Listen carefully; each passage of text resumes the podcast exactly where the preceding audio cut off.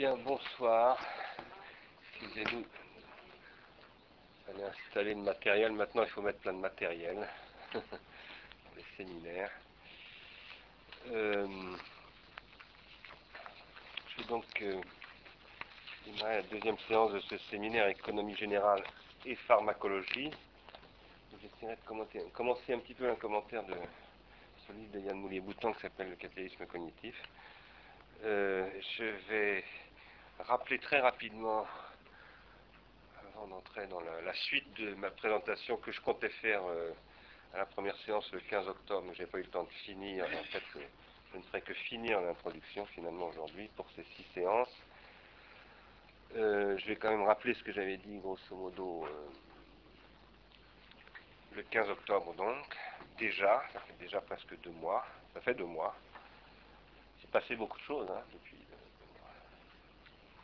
beaucoup de choses que je n'ai pas intégré dans mon intervention d'aujourd'hui parce que sinon on arrête, si on n'arrête pas d'intégrer on, ne peut plus euh, on ne peut plus suivre son fil. En même temps c'est un des problèmes.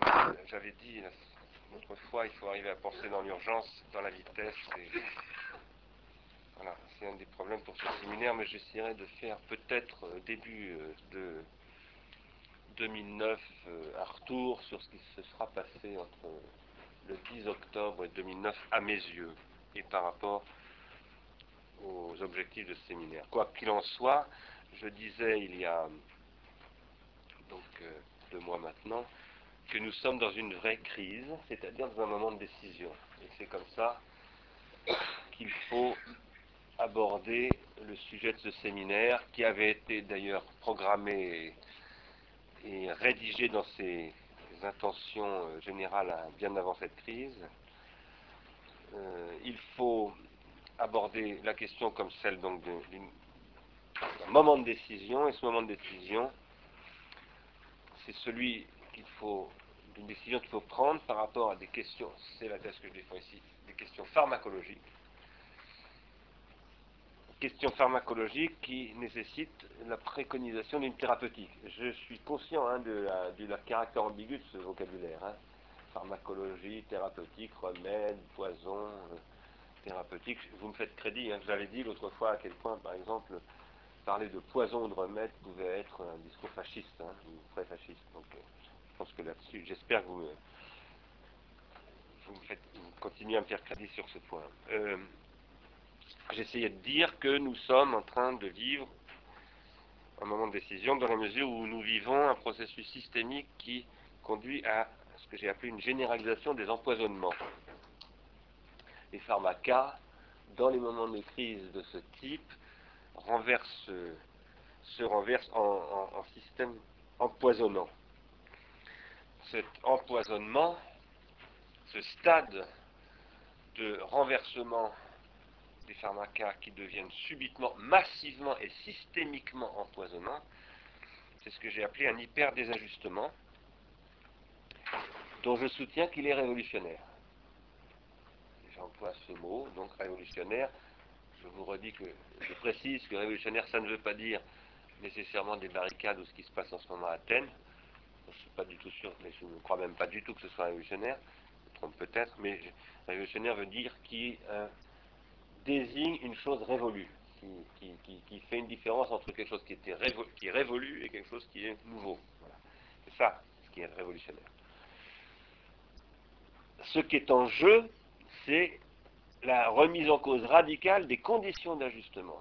J'appelle ajustement, j'y reviendrai plus en détail, hein, mais j'appelle ajustement, vous le savez, les relations en particulier depuis le début du 19e siècle entre l'évolution du système technique et les autres systèmes sociaux qui se sont faites, disais-je, il y a 15 jours, euh, il y a deux, mois plutôt, euh, d'abord euh, sous la houlette de l'État, et en particulier de l'État napoléonien, puis ces, ces, transformations jusqu'à l'État gaulien, gaulien ou keynésien, on pourrait dire. Et puis tout à coup, surtout avec la révolution conservatrice et tout ce qui a commencé il y a 30 ans environ, sous la houlette du marketing, qui est devenu le dispositif d'ajustement entre les systèmes. Euh, je pense qu'aujourd'hui, c'est ce système-là qui est en train de s'écrouler et qu'il euh, nous faut faire une révolution dans les lois même de l'ajustement, dans les dispositifs d'ajustement. Alors, euh, ma thèse, par ailleurs, c'est que toutes ces questions pharmacologiques et thérapeutiques sont provoquées par des mutations organologiques qui les précèdent, qui les rendent possibles et qui ouvrent tout le spectre pharmacologique tel que euh, j'essaie de le définir, et que nous essayons de le définir maintenant depuis des années à Ars Industrialis, tel qu'il rend possible le système de la bêtise, de ce que j'appellerais de plus en plus, vous le verrez, je ferai une conférence là-dessus, la bêtise systémique. Je pense que le système est devenu systémiquement bête, au point que même George Bush dit, George W. Bush dit, bah oui, peut-être trop bête pour faire ce métier, c'est quand même ce qu'il a déclaré il n'y a pas longtemps. Euh, mais qui ouvre aussi des possibilités révolutionnaires, selon moi, de produire de l'intelligence systémique, une nouvelle intelligence systémique, sur le mode, question qui ressemble à celle qui s'était imposée avec le développement de la République des lettres et ce qui s'était passé avec la Aufklärung, mais la Et la philosophie des Lumières et les grands mouvements sociaux qui les ont suivis non pas, je ne crois pas du tout, moi, que les Lumières aient provoqué ces mouvements sociaux, mais je pense que sans les Lumières, ces mouvements sociaux n'auraient pas eu lieu. C'est pas la même chose que de dire qu'ils les ont provoqués. Je ne crois pas du tout que la philosophie fasse des révolutions. Je n'ai jamais cru ça. Mais en revanche, je crois que euh,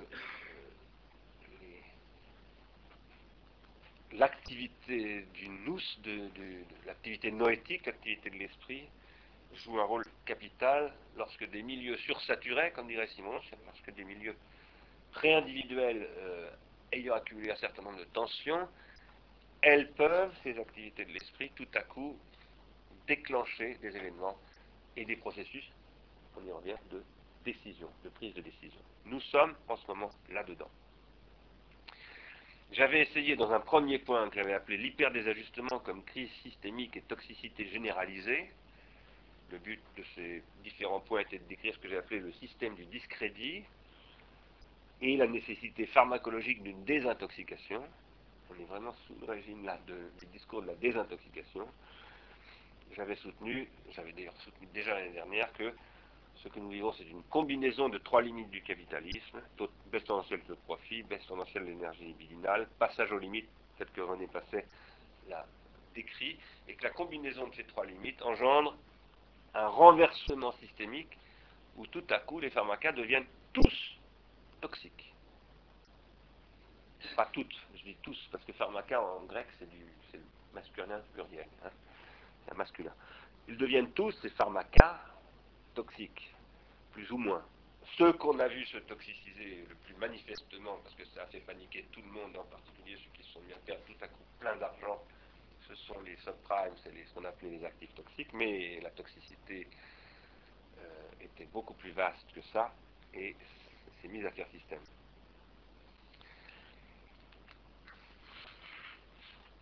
Alors, j'essaye, dans ce séminaire qui a pour titre général économie générale et pharmacologie, de soutenir que la seule sortie possible de cette crise de toxicité est un réarmement, une critique de l'économie politique, premièrement, et là je m'écarte un petit peu du discours de Lazzarato ou les etc., qui disent on a fini avec l'économie politique, je ne crois pas du tout que ce soit vrai. L'économie politique, ça c'était lié avec l'État. Hein. L'économie politique au sens où euh, on parle mon chrétien, ou au sens où on parle Hegel, qu'il appelle science de l'État. Euh, économie de l'État. Euh, ça avait partie liée avec l'État. Certes, mais ce n'est pas parce que l'économie politique avait partie liée avec l'État que parce que l'État serait tombé en désuétude, ce qui reste à, argumenter, à mon avis, plus avant, bien plus avant, mais même si c'est le cas, et pourquoi pas, je ne suis pas du tout fermé à cette hypothèse, ça ne veut pas dire que l'économie politique a disparu pour autant. Ce n'est pas parce que l'État a disparu que la puissance publique a disparu. Or, l'économie politique a quelque chose à voir essentiel, d'essentiel avec la puissance publique et avec l'espace public. Parce qu'Al Gore, par exemple, dans Raison assiégée, en appelle à la reconstitution d'un espace public, ne parle pas forcément de l'État tel qu'on en a parlé en Europe occidentale. Euh, euh, quand on a commencé à construire l'économie politique au XVIIe siècle. Hein. et pourtant, il s'agit bien, je crois, d'un projet de rebâtir une économie politique. Quoi qu'il en soit, cette critique de l'économie politique, à laquelle je crois qu'il faut revenir, passe par une critique de l'économie libidinale, disais-je. Une critique de l'économie libidinale, c'est là qu'il y a quelque chose d'absolument nouveau. Je dirais que l'espace de la filia, j'appellerais l'espace de la filia, qu'elle soit la cité grecque, l'État européen, euh, l'espace euh, impérial, euh, y compris américain, etc. Sans filia, ça ne peut pas fonctionner. En tout cas, moi je suis un aristotélicien là-dessus. Et, cette filia suppose une économie libidinale dont il faut faire la critique. Je dis bien la critique. L'économie libidinale, par exemple, euh, du système du surmoi patriarcal, etc., euh, ben voilà, le XXe siècle, on a, fait une critique, parfois d'ailleurs peut-être euh, sur des bases encore fragiles, et il faut continuer à faire cette critique-là.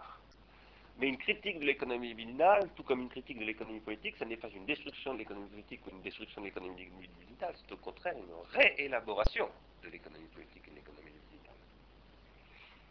Je soutiens que ceci, qui passe par la question du don, disais-je, en référant à Bataille et en ayant mentionné aussi Alain Caillé et des gens comme ça, euh, suppose la capacité à configurer des systèmes de soins. Et ce séminaire, comme ce que je fais depuis maintenant quelques mois, même 2-3 ans, essentiellement orienté vers la nécessité d'inventer des nouveaux systèmes de soins. Mon séminaire l'année dernière, vous vous souvenez, s'appelait euh, pour une politique, mais le sous-titre c'était économiser signifie prendre soin.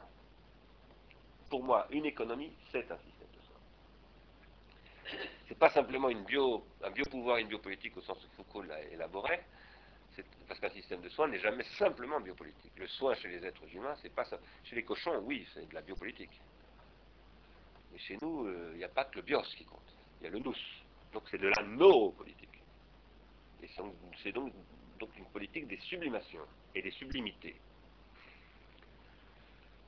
Notre question, aujourd'hui, très pratique, je rappelle que j'ai insisté en disant que nous sommes dans une affaire ici, dans ce séminaire de questions pratiques, nous avons des décisions à prendre des propositions pratiques à élaborer, c'est de choisir un système de soins ou des, principes d'un ensemble de systèmes de soins qui seraient capables de rendre leur vertu thérapeutique aux pharmacas, qui sont devenus toxiques et qu'il faut rendre à nouveau euh, euh, soignantes, bénéfiques, disons, bénéfiques. Mon deuxième point, c'était le changement de signe comme saturation et l'irresponsabilité générale comme désinvestissement. J'avais essayé dans ce deuxième point de montrer que la toxicité généralisée était, commençait à se manifester à, travers les processus de saturation, saturation automobile, etc. Donc maintenant, Ford, General Motors et Chrysler sont en train de découvrir à quel point ils auraient dû écouter Ars Industrialis, ça fait des années qu'on parle. Euh, et ça leur aurait peut-être évité une catastrophe euh, économique, c'est quand même mesurer l'énormité de la catastrophe. Trois, géants de l'automobile américain qui s'écroulent, c'est l'Amérique qui s'écroule. Sony qui est en train de licencier en masse au Japon, c'est aussi euh, même des très très très gros problèmes. Hein. Euh,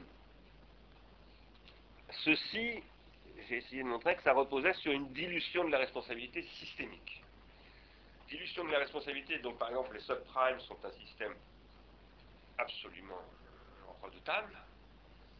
Et alors là, c'est vraiment extrêmement clair. Lisez le bouquin qui vient de paraître de, trois semaines à Glietta où il décrit comment marchent les subprimes. Il décrit exactement ça. Dilution de la responsabilité. Je ne je me décharge des responsabilités que je prends. Je prends la responsabilité de donner un crédit à quelqu'un, mais je le refile à quelqu'un d'autre qui est un idiot qui va me l'acheter, qui lui-même va s'en décharger sur un autre, etc. Plus de responsables. C'est étonnant quand même, hein, dans ce modèle capitaliste réganien, parce que ça vient de. où on a tellement accusé l'état d'être irresponsable, les fonctionnaires c'était la distribution de responsabilité, etc., comment ce système a produit la même chose en bien pire, d'une certaine manière, hein, en bien pire. Mais ça, qui conduit en réalité à un désinvestissement, c'est-à-dire une destruction de l'investissement remplacé par la spéculation de plus en plus court-termiste, ça fait système, disais-je, avec l'irresponsabilité de la consommation, bien entendu, et c'est ce qui engendre un, vaste processus de désinvestissement, de désenchantement absolu, où il n'y a plus du tout de sublimité. Où il n'y a plus du tout de sublimité. Ce qui se traduit par exemple par le fait que lorsque, Greenspan fait sa déclaration à la Chambre des représentants, j'espère que vous l'avez lu parce que ça vaut son pesant d'or, euh, où il dit je me suis trompé pendant 18 ans, je croyais que. Hein, pas une seule seconde, il ne semble envisager la nécessité de critiquer tout ça, de théoriser tout ça, parce que pour ces gens-là, il n'y a pas de théorie. Ça veut dire qu'il n'y a pas de principe, il n'y a que de l'idéologie, il n'y a aucun appareil critique possible, il n'y a pas de raison possible, il n'y a qu'une rationalité instrumentale parfaitement. Ce sont des gens extraordinairement dangereux à cause de ça, parce qu'ils ne croient à rien qu'à leur propre idéologie, et qui est une idéologie qui repose sur la liquidation des sublimités. je dis des, sublimités parce que le triangle isocèle est une sublimité, la loi de Pareto est une sublimité, euh, toutes ces choses-là, ce sont des idéalités théoriques, donc des sublimations, qui sont produites par une libido de la libido sciendi. Hein. Euh, et donc ces gens-là ne croient absolument pas à ça. Et ça, ça conduit à un nihilisme absolu. Nous sommes à l'époque du nihilisme absolu, mais qui a son pendant chez les consommateurs. Euh, et, aussi chez les électeurs, qui ne croient plus à rien, qui ne votent plus, etc. Troisième point, je m'étais arrêté sur ce troisième point, j'ai essayé de montrer que, euh, outre ce que dit Platon et que je répète, voire que je rabâche au risque d'être pénible, qui est que le pharmacone est toujours à la fois un remède et un poison, j'ai essayé de rappeler que c'est aussi un bouc émissaire. Le bouc émissaire est un substitut sacrificiel, en principe, euh, et que dans les périodes de, crise systémique du type de ce que nous vivons, eh bien, le danger est toujours que, au lieu d'élever le niveau euh, d'intelligence systémique à l'expérience des erreurs qu'on a vécues, commises, par lesquels on s'est fait leurrer, etc. Au lieu de ça, on va s'en prendre à un bouc émissaire. Parce que euh, bah, on va vivre euh, ce que décrit Nietzsche, du ressentiment, ce que Deleuze appelle la réactivité, etc. Et ça va donner, ça va donner des catastrophes politiques qu'en règle générale, ces crises économiques graves engendrent. Donc, l'urgence absolue de construire des systèmes de soins, c'est de lutter contre le caractère très vraisemblable de l'apparition de bouc émissaires, du pharmacone qui se transforme en bouc émissaire. Ce qui peut être la technique elle-même, c'est la tentation de condamner par exemple les subprimes, les techniques financières, les banques, etc. C'est par exemple la facilité de dire, quand on s'appelle euh, Nicolas Sarkozy, on va euh, embastiller les, parachutes dorés, etc. Ce qui évidemment est une manière euh, très facile de ne pas parler des vraies questions et ce qui est une tentation chez nous aussi, hein, de, parce que personne n'échappe à cette logique du, bouc émissaire. Dans cette euh, description de la logique du bouc émissaire, j'avais aussi rappelé en même temps que le capitalisme tel que le décrit Weber en particulier, lorsqu'il fonctionne, un capitalisme qui est tourné vers le futur, c'est un capitalisme qui est obligé de produire de la croyance, et que cette croyance, elle est organisée et elle est transformée en une volonté entrepreneurial, étatique, etc. Et que c'est ça un système de soins. C'est un système de soins capitaliste qui a longtemps fonctionné, que j'ai toujours personnellement combattu, mais, mais en même temps qui a fonctionné. Et, et il faut être très attentif à pourquoi il a fonctionné, comment il a fonctionné et pourquoi il ne fonctionne plus.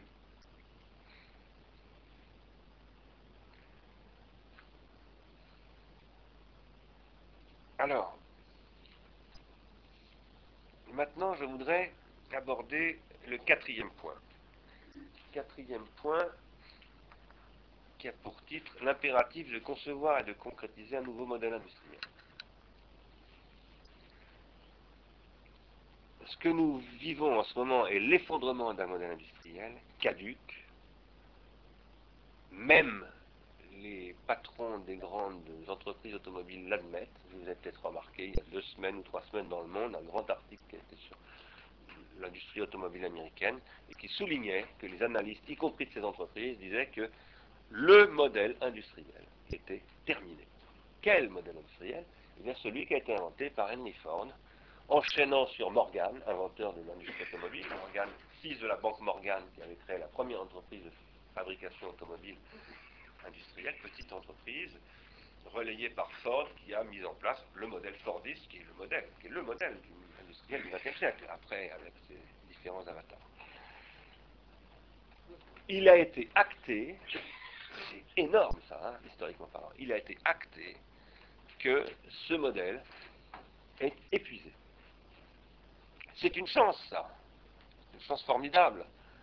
À condition de travailler et à décrire véritablement de quoi il s'agit dans le fait. Il y a des places assises là-bas, hein, je vous signale. Euh, il y a quelques sièges vides. Euh, euh, ça a été acté. Mais si nous voulons profiter de cet acte performatif, hein, acté performativement, par les victimes, ou les victimes, ou, enfin disons les, acteurs, actés par les acteurs, si je puis dire. Plus de dénégation, plus de plus d'aveuglement. Cette dénégation qui a été à l'œuvre pendant 30 ans avec la révolution conservatrice, hein, tout à coup n'est plus de saison. Donc il y a des décilements, des yeux qui s'ouvrent, et des gens qui disent, ouais, le, modèle est caduque. Si nous voulons que véritablement cette caducité reconnue du modèle soit féconde, soit une bonne nouvelle, si j'ose dire, eh bien, ça suppose que nous soyons capables d'esquisser au moins et de proposer les configurations d'un modèle nouveau. Absolument fondamental. Sinon, on va vers le chaos.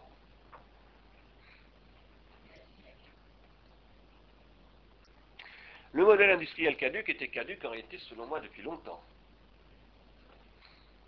En gros, depuis les années 70. Et d'ailleurs, il est apparu, le réganisme est apparu au moment où la caducité du système est apparue. C'est le réganisme, le régano-satchérianisme, s'est développé pour essayer de colmater les brèches du système. Comment est-ce qu'il est apparu? À partir de quand est-il apparu?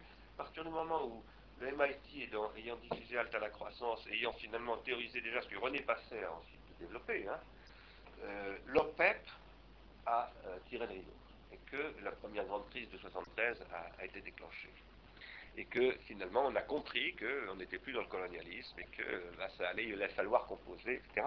Et que la limitation des ressources allait poser un certain nombre de problèmes. Alors là, il a été mis en œuvre euh, un, autre modèle. Souvenez-vous de l'État de l'Angleterre à cette époque-là. Euh, j'ai revu récemment un film de, de j'arrive plus à retrouver son nom, euh, Ken Macmillan, euh, euh, qui, filmait les, docks de Londres, etc. C'était quand même euh, terrible, hein. la, crise économique anglaise, c'est quelque chose. Hein. c'est là-dessus qu'est sorti Thatcher. Et, c'est là que la liquidation de, toute l'initiative publique, etc., a, a, commencé, et que, artificiellement, on a lutté contre cette caducité artificiellement n'étant pas une condamnation chez moi, c'est-à-dire pharmacologiquement. Pharmacone, c'est un artifice. Artificiellement, le thatcherisme et le réganisme ont lutté contre une caducité d'un système, le système fordiste, disons pour aller vite, euh, passé par le keynésianisme, hein, euh, et donc par euh, le New Deal, etc. Système qui lui-même artificiellement luttait contre la baisse tendancielle du taux de profit, parce que, parce que tout ça a été... Donc ce sont des artefacts qui s'enchaînent les uns avec les autres, et c'est... Quand je dis artificiellement, ça ne veut pas dire que c'était un mensonge. Non, c'était un, système, un système qui, à un moment donné, cela dit, rencontre, bute sur sa propre limite de manière irréductible. C'est-à-dire qu'à un moment donné, il n'y a plus de possibilité, sans changer de système, il n'y a plus de possibilité de, trouver euh, un, nouvel artefact. Donc, si je résume ce que je viens de dire, de 60, des années 70 à aujourd'hui, le deuxième système du capitalisme a continué à survivre alors qu'il était déjà largement en train d'être condamné. Mais en même temps, il s'est hyper spécularisé, si je puis dire. C'est comme ça que tout le dispositif qu'on voit, euh, qu'on a vu ce que décrit par exemple Greenspan dans ses 18 ans de direction de l'organisation des etc., c'est ça. Hein, il a mis ça en œuvre.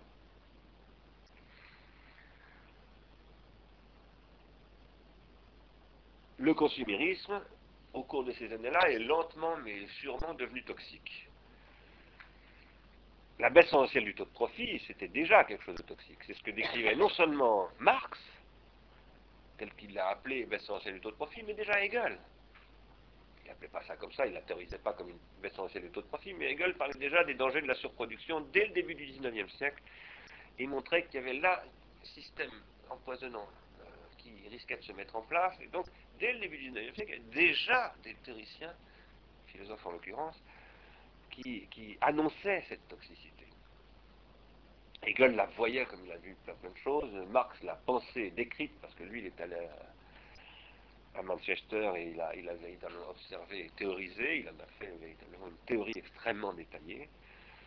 Euh, et euh, l'économie libidinale capitaliste, euh, consumériste, le LCC, je l'appelle comme ça maintenant, l'économie libidinale capitaliste consumériste, est venue contrecarrer cette toxicité de la surproduction, de la perte de rentabilité des investissements, etc., par un nouveau pharmacone qui a été la psychotechnologie des industries culturelles qui est apparue, le cinéma, la radio, enfin, tous ces dispositifs que Benjamin a théorisé, mais qu'il n'a pas théorisé comme des psychotechnologies au service d'une lutte contre la baisse essentielle du taux de profit, qu'il a théorisé comme des technologies euh, utilisées par euh, Mussolini, il le cite, et, et les pouvoirs fascistes tout comme Freud. Et ça a été essentiellement pensé à cette époque-là comme des, technologies au service d'un psychopouvoir politique, pas d'un psychopouvoir économique.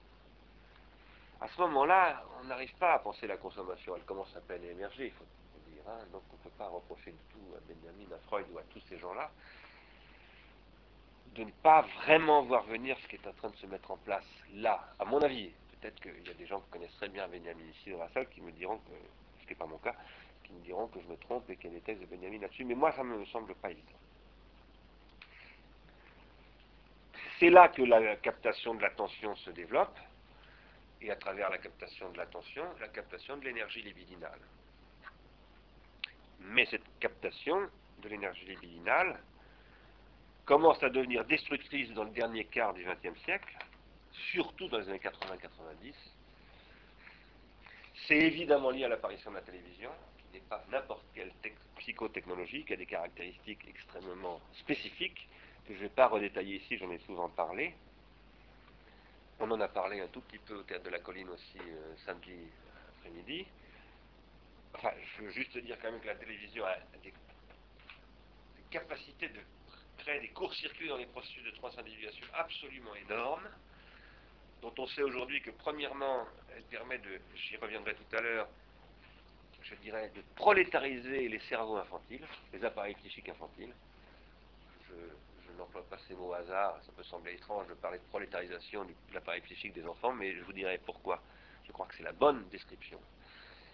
De court-circuiter les, structures euh, sociales euh, cellulaires comme la famille euh, et toutes ces organisations qui ont été quand même, rendez-vous compte, pendant certainement deux ou trois cent mille ans, la base de l'humanité. Je dis ça parce qu'il est très probable que la structure clanique apparaît avec le néandertalien. C'est pas sûr, mais c'est très très probable. En tout cas, à 40 000 ans, ça c'est, absolument certain. Et que jusque à ce que, par exemple, moi, jusqu'à mes 20 ans, il y avait une structure familiale qui commençait sérieusement euh, bousculée, mais elle existait encore. Et moi, j'ai été élevé là-dedans. par exemple, je me souviens très bien, pardonnez-moi de vous parler de ma petite vie, mais dimanche midi, moi, il était exclu de ne pas aller déjeuner avec mes grands-parents. c'était un truc euh, pas concevable. C'était inimaginable. C'est arrivé, mais c'était des accidents. Il était inimaginable de passer, je ne sais pas, une fête de Noël ou un truc comme ça sans, toute la famille. C'était impossible. Aujourd'hui, ça ne fait, plus ça. Euh, alors, vous allez dire, ah, ça y est, il, devient euh, restaurateur. non, ce que je veux simplement dire, c'est que quand on dit vous avez peut-être vu l'article hier ou avant-hier que les, personnes âgées au Japon commettent des vols pour aller en prison, pour avoir le droit de manger et d'être chauffées. Il n'y a pas qu'en prison, il n'y a pas qu'au Japon, hein, dans le monde entier, en France aussi, mais euh, bon, le commentaire, c'était il n'y a plus de structure familiale, il n'y a plus de, plus aucun lien de solidarité sociale, et on a remplacé les caisses de retraite publiques, la, retraite, euh, par les fonds de pension. À partir du moment où il n'y a plus de fonds de pension, il n'y a plus rien du tout. Donc il y a une destruction de la solidarité intergénérationnelle catastrophique. C'est un des très très grands problèmes des États-Unis. Ça ne fait que commencer les problèmes en Amérique. On a liquidé les systèmes de transindividuation, d'habitude je les décris ici comme des systèmes de transindividuation du symbolique, parce que le, transindividuel, ça produit essentiellement du symbolique, certes. Mais ce symbolique, il lui-même, il produit d'autres choses. Et ces choses qu'il produit, c'est que par exemple, si mon père euh, est dans la merde, je m'en occupe. Euh, et, toutes ces structures euh, qui étaient pendant des milliers, au moins 40 000 ans, à mon avis plutôt 300 000 ans, qui ont été des dispositifs absolument fondamentaux revenons-y, des systèmes de soins, ont été détruits par le thatcherisme et le réganisme. Parce que Keynes n'avait jamais voulu détruire ça. Euh, Ford, c'était aussi un système d'intégration, d'ailleurs, avec d'horribles côtés, mais bon. Là, ça a été liquidé. C'est un colossal cataclysme social qui s'est produit. Bien au-delà du fait qu'il y ait des chômeurs, il y a toujours des chômeurs dans ce système C'est beaucoup plus important que ça. Et ça, il faut le repenser. Et eh bien ça, c'est lié à la captation de l'attention. Parce que pour capter l'attention, il faut court-circuiter à un moment donné le système de production de l'attention qui se produit par exemple dans un espace familial. Il faut euh, court-circuiter cet espace et en le court-circuitant, on le fait tomber en désuétude. Et très rapidement, il disparaît. Il n'existe plus. Je ne vais pas revenir sur ces questions, mais à travers ça, c'est aussi l'école, c'est aussi tout ce que j'appelle les institutions de programme, dont la famille fait partie pour moi, les religions aussi, etc., qui sont liquidées. Et puis, il y a évidemment un certain nombre d'autres processus de liquidation qui s'opèrent. Je ne vais pas les décrire maintenant, mais évidemment, euh, ces systèmes-là, j'ai décrit quatre niveaux de samedi après-midi, de cela euh, produisent la toxicité dont, je parlais tout à l'heure.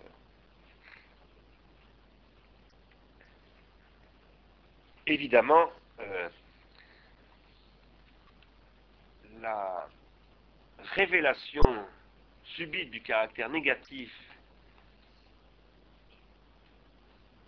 du caractère empoisonnant de tous ces dispositifs, qui apparaît comme ça d'une manière euh, un peu, comment dire, euh, comme une déferlante, comme un déferlement de mauvaises nouvelles. Très inquiétant, hein c'est décourageant, ça vous, ça vous coupe les pattes. Vous dites, mais on n'y arrivera jamais, on ne peut pas s'en sortir. Ça, c'est très très dangereux. Hein. Il faut absolument casser cette idée qu'on ne peut pas s'en sortir. Ce déferlement apocalyptique au vieux sens du terme, c'est-à-dire révélant quelque chose, hein, euh, eh bien, il faut le transformer justement en, une apocalypse au sens de, quelque chose qui dévoile, qui rend possible la pensée de quelque chose de nouveau. Ce déferlement, il se produit parce que, à un moment donné, euh, euh, tout ça se combine avec les limites géographiques, les limites biosphériques, les, limites euh, véritablement matérielles de fonctionnement du système, et qu'on ne peut plus du tout éviter d'être confronté à ces questions. Alors, ici, la seule possibilité est de dire qu'un autre modèle industriel, non seulement est impérativement et urgemment requis, mais qu'il est parfaitement possible. Parfaitement possible. Ici, je voudrais faire un commentaire rapidement d'un article que j'ai lu et d'un que je n'ai pas lu, que tu m'as envoyé, je parle à George Collins. Je l'ai pas lu, mais je crois que je, je le connais parce que Lev Manovitch était à Londres quand j'y étais. J'ai écouté la conférence qu'il a faite et je pense qu'en gros, dans sa conférence, il a dit à peu près ce qui est publié dans Critical Inquiries. Deux articles importants sont parus dans les dernières semaines. Un qui est paru au mois de novembre, c'était l'avant-dernier numéro de la Harvard Business Review, qui m'a été donné, photocopié par Antoine Dulor. Euh, c'était le dossier central de la Harvard Business Review, qui, le, journal du business de, Harvard, l'université de Barack Obama, qui faisait de son cahier central, de son dossier, euh, le thème de son dossier, c'était l'économie de la contribution. Alors, j'ai lu ce, texte, c'est décevant, hein, très décevant. Ça essaye de trouver un moyen d'attirer tout ce qu'on essaye de décrire à Ars Industrialis comme étant un nouveau modèle industriel, de le réencapsuler dans l'ancien modèle en transformant les consommateurs en ce qu'on appelle des prosumers. Et donc de euh, mais quand même d'organiser une voie de retour, si je puis dire. Hein. Ça, c'est quand même la grande nouveauté. Dans, le modèle classique consumériste, il n'y a pas de voie de retour. Hein. Il y a des études de marché, il y, a tout ce que vous voulez, mais il n'y a pas de voie de retour. C'est la base du système qu'il n'y ait pas de voie de retour. Là, euh, il faudrait analyser en détail le texte, j'ai pas eu le temps de le faire. Je vais vous dire, j'ai cassé mes lunettes, et donc je me suis retrouvé sans lunettes pendant deux jours. Et ça, c'est des lunettes qu'on m'a prêtées, qui font d'ailleurs que je ne vois pas très bien mal, mais, euh, mais que je, ne peux lire que depuis le début de l'après-midi. Et donc pendant deux jours, je n'ai pas pu travailler. Voilà. Euh, et ça m'a un peu handicapé. Je voulais préparer le séminaire beaucoup mieux que ça, mais j'ai perdu deux jours. Donc je voulais en particulier faire un commentaire de cet article, j'ai pas eu le temps, en, détail. En tout cas, dans cet article, il est néanmoins acté qu'il y a quelque chose de vraiment nouveau qui est en train de se produire et que le marketing, la publicité, les, structures de R&D des grandes entreprises, etc., doivent comprendre que leurs relations à leurs euh, customers, leurs, clients, euh, sont en train de changer radicalement, que l'existence d'Internet modifie absolument euh, la gouvernance des entreprises et que c'est intéressant. alors, il faut critiquer, et je pense qu'il faut que rapidement nous décidions dans de répondre à cet article, et pourquoi pas de l'envoyer à la Harvard En réponse, en disant vous vous trompez, c'est plus compliqué que ça, c'est plus intéressant que ça. Mais c'est très positif qu'au moment où les spécialistes de Ford, Chrysler et, GM sont en train de dire le modèle industriel est caduque, la Harvard Business Review dit oui, euh, le modèle marketing est aussi caduque. bon, ça fait système tout ça.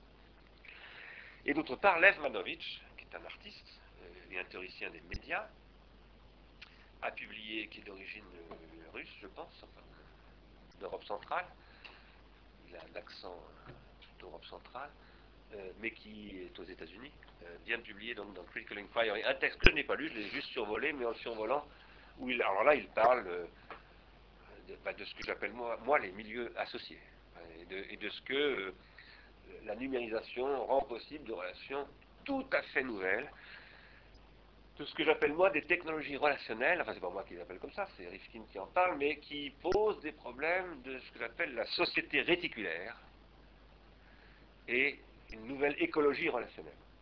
Je vous en parlerai en détail, ma prochaine conférence sera consacrée à ça.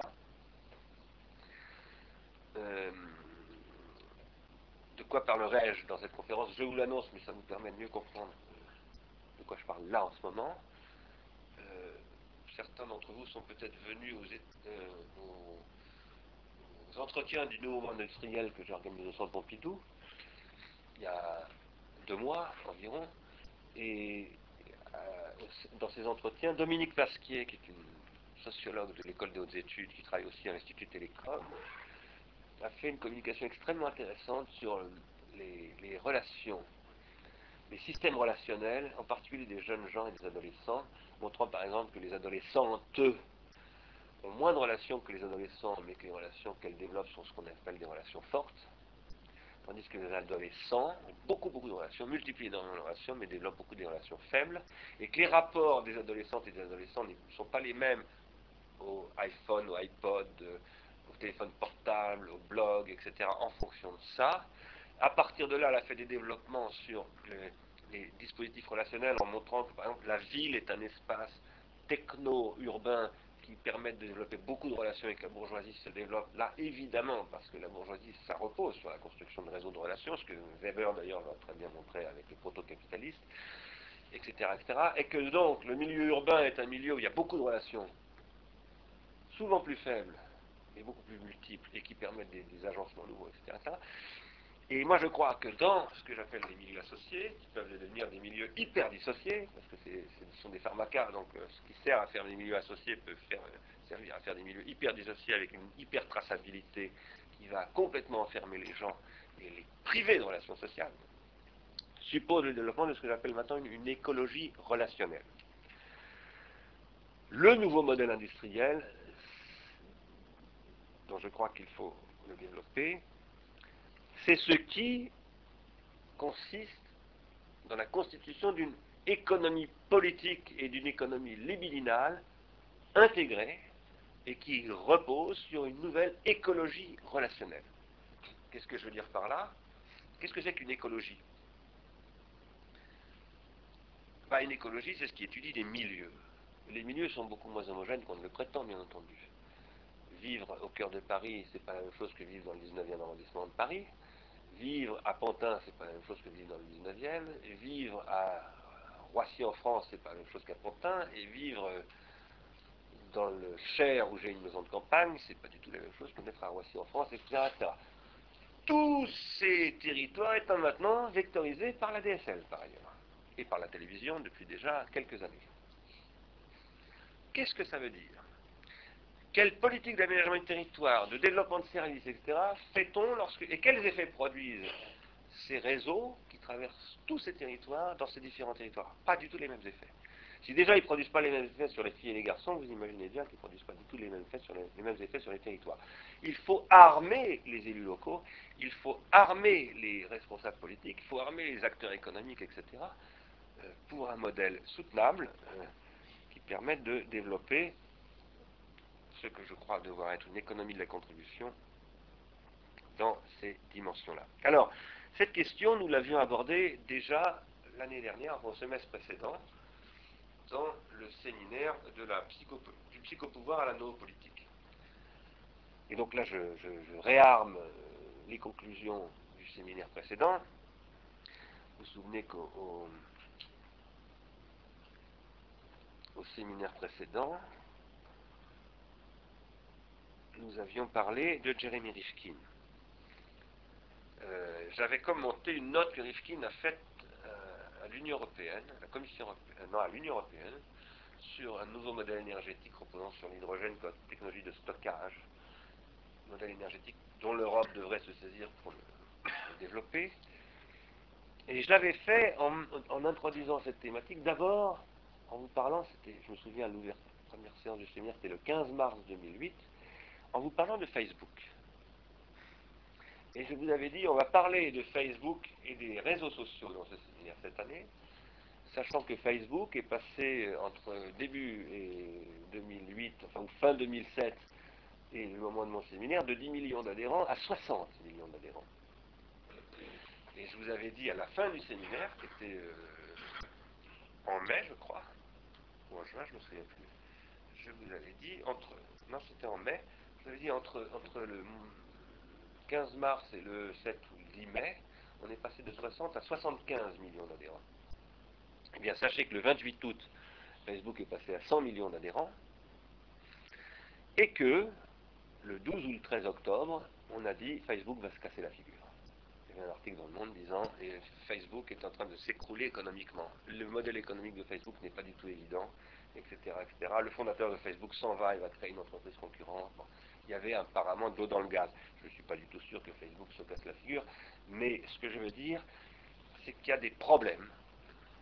Euh, il y a une croissance foudroyante et en même temps d'énormes problèmes qui se produisent là. Et ce que j'ai essayé de dire dans euh, ce séminaire, euh, c'est que les trois limites du capitalisme, baisse essentielle du taux de profit, baisse de l'énergie libidinale, euh, rencontre du passage aux limites, vont rencontrer une quatrième limite qui est en même temps la possibilité de sortir. C'est le développement, non pas des réseaux sociaux, mais des technologies de grammatisation de la relation sociale. Nous sommes en train de vivre, c'est la thèse que je développe maintenant, que j'ai développée à Londres, d'ailleurs où j'ai rencontré Lermanovitch sur le même sujet, la semaine dernière, il y a deux semaines. Nous sommes en train de vivre un nouveau stade de la grammatisation.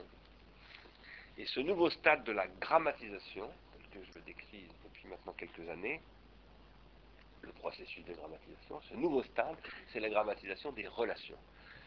Par exemple, quand on vous parle de, des technologies de traçabilité, où on vous, profile et on est capable de gérer tous vos comportements, hein, d'identifier tout votre réseau social et à partir de là de vous mettre en relation avec ça, c'est de la technologie relationnelle, grammatisée, numérique, de très haut niveau, qui permet énormément de choses absolument nouvelles. absolument nouvelle. Et c'est ce qui est en train de développer une véritable société réticulaire dans laquelle se met en place ce qu'il faut décrire comme un capitalisme réticulaire. Cette société réticulaire et ce capitalisme réticulaire sont porteurs de l'alternative et du choix dont je parlais à la première séance, c'est-à-dire euh, soit nous élaborons un nouveau système de soins qui constitue une écologie relationnelle et qui développe une économie de la contribution qui est une rupture avec le modèle de l'économie traditionnelle, soit de l'économie du deuxième, de la deuxième époque capitaliste, soit nous produisons un milieu archi-dissocié avec cette écologie. Et à ce moment-là, on, sort de la démocratie, totalement. C'est-à-dire qu'on est dans la désubjectivation totale, dans la désindividuation totale, on est dans, une système, un système, appelons-le, orwellien. Euh, tout le monde comprendra de, quoi je parle. C'est ça l'enjeu. Aujourd'hui, c'est tout à fait possible. Les technologies le permettent. La tentation des pouvoirs, d'ailleurs, avec Edwige ou d'autres, c'est de, déjà dans le domaine policier. Vous avez vu qu'il y avait un article hier dans le Monde aussi qui disait que la multiplication des fichiers, euh, au point que on met des commissions en place. Michel Marie a dû mettre en place une commission pour faire des recommandations par rapport à ça. Bon, on va vers euh, un système comme ça, mais je dirais que c'est toujours vers la police qu'on se tourne sur ces sujets-là, ou vers l'armée, ou vers la gendarmerie. Mais je dirais que ça, c'est de la bibine. C'est des petites questions. C'est pas de la bibine, mais c'est archi connu. Les vraies questions ne sont pas là. Les vraies questions, c'est comment le mode de production, de management, de marketing, mais aussi d'éducation, de contrôle social, au sens où on parle du contrôle social, au sens large, au sens où l'Église a un système de contrôle social, etc., peut intégrer tout ça d'une manière radicalement, je dirais, non seulement non démocratique, mais non républicaine.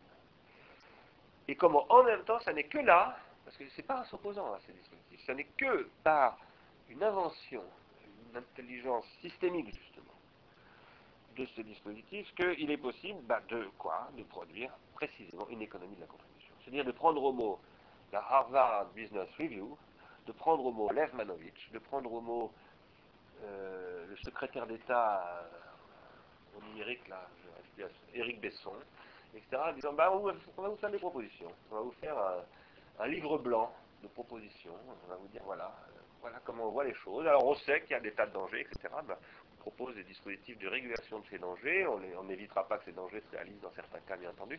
Mais on est aussi capable d'affirmer qu'il y a des possibilités alternatives tout à fait nouvelles. Et un modèle capitaliste, ou peut-être pas capitaliste d'ailleurs, il y a des gens qui me disent non, c'est pas capitaliste, moi je veux bien, je ne crois pas beaucoup que ce soit pas capitaliste dans l'immédiat. On pourrait dire par exemple coopératif, associatif. Quelqu'un m'avait dit, la fête de l'humanité, c'était euh, m'a rappelé que Jaurès croyait beaucoup à l'association, au développement de l'association. Euh, pourquoi pas euh, Toutes ces questions doivent être revisitées, mais en fonction de ces pharmacas-là. Parce que c'est là que les choses sont en train de se faire. La relation sociale aujourd'hui est en train de se redistribuer là. Alors, sur le plan, je dirais, non pas simplement des précautions, mais véritablement des préconisations thérapeutiques d'interdiction euh, comme il est marqué euh, sur les médicaments, vous savez qu'on ne peut avoir que sur euh, ordonnance médicale. il y a des, prescriptions et, surtout ne pas faire ça. Ne pas consommer avec ça, ne pas mélanger avec ça, ne pas donner aux enfants de moins de 15 ans, ne pas consommer si vous êtes cardiaque. Par rapport à ça, dans la thérapeutique que je vous propose, qui est d'abord pour moi une pharmacologie, moi je me considère moins comme un thérapeute, comme un pharmacologue. Moi en tant que pharmacologue, je suis capable de vous dire, par exemple, que ces pharmacas de la technologie relationnelle, qui sont des technologies qui sont en train d'adresser, comme diraient les Anglais et les Américains, de, viser, qui concernent le niveau 3 de l'organologie, c'est-à-dire le niveau social, non relationnel, c'est-à-dire technologie sociale, eh bien, leur euh, les prescriptions négatives qu'il faut faire, c'est-à-dire les interdictions d'usage, c'est elles permettent ces technologies de détruire, le niveau 3 et de l'absorber dans le niveau 2. J'avais dit au début de mon séminaire, euh, au printemps dernier, que c'était la première séance, je me souviens très bien, que euh, l'organologie décrit trois niveaux. D'ailleurs, maintenant, j'en ai rajouté un quatrième. Il y a trois niveaux basiques de l'organologie qui sont les organes psychophysiologiques, le psychosomatique, donc les organes des individus psychiques vivants, les organes, le cerveau, le foie, etc., les organes artificiels et les organisations sociales. Euh, et j'avais essayé de montrer que quand euh, il y a de très gros problèmes qui se posent en termes de transindividuation, parce que c'est toujours les problèmes de transindividuation qui sont en jeu dans les désordres organologiques, c'est parce que un niveau mange les autres, ou un des autres. Typiquement, le danger, par exemple, avec Facebook, c'est que Facebook détruise les relations sociales et se substitue aux relations sociales et remplace les relations sociales par des automates qui produisent des êtres désindividués, désubjectivés, désaffectés, qui sont des Columbine en puissance. Hein. Euh, parce que Columbine, c'est le début de ça. Hein. le massacre de, ce lycée dont vous avez tous entendu parler. Euh, en général, d'ailleurs, si le niveau 2 détruit le niveau 3, que si un réseau technique comme Facebook ronge et liquide le réseau social, qui est le niveau 3, il liquide aussi le niveau 1. Pour une raison très simple, que vous connaissez maintenant si vous suivez ces séminaires d'Arsène depuis régulièrement, c'est que, avec Simondon, nous savons que quand le niveau 3 est liquidé, le niveau 1 l'est aussi forcément. Il n'y a pas d'individuation psychique sans individuation collective. Donc si vous détruisez le collectif, vous détruisez aussi le psychique. Ça veut dire qu'une politique, parce que la politique commence, et là je suis contre Foucault, par poser des interdits je sais bien que Foucault a découvert énormément de choses et que je lui dois énormément sur la positivité. Vous savez bien que Foucault a écrit, je ne sais plus, en 76, je crois, euh, la psychanalyse, l'anthropologie et tout ça de notre époque ont montré que, ont, soutenu que tout se construisait sur des interdits, la loi en tant qu'elle limite, l'interdit de l'inceste, toutes ces choses-là. Je vais, moi, vous montrer que la biopolitique repose non pas sur des interdits, mais sur des intensifications, c'est-à-dire sur, au contraire, la positivité et les possibilités de ce qu'il appelle les technologies de pouvoir.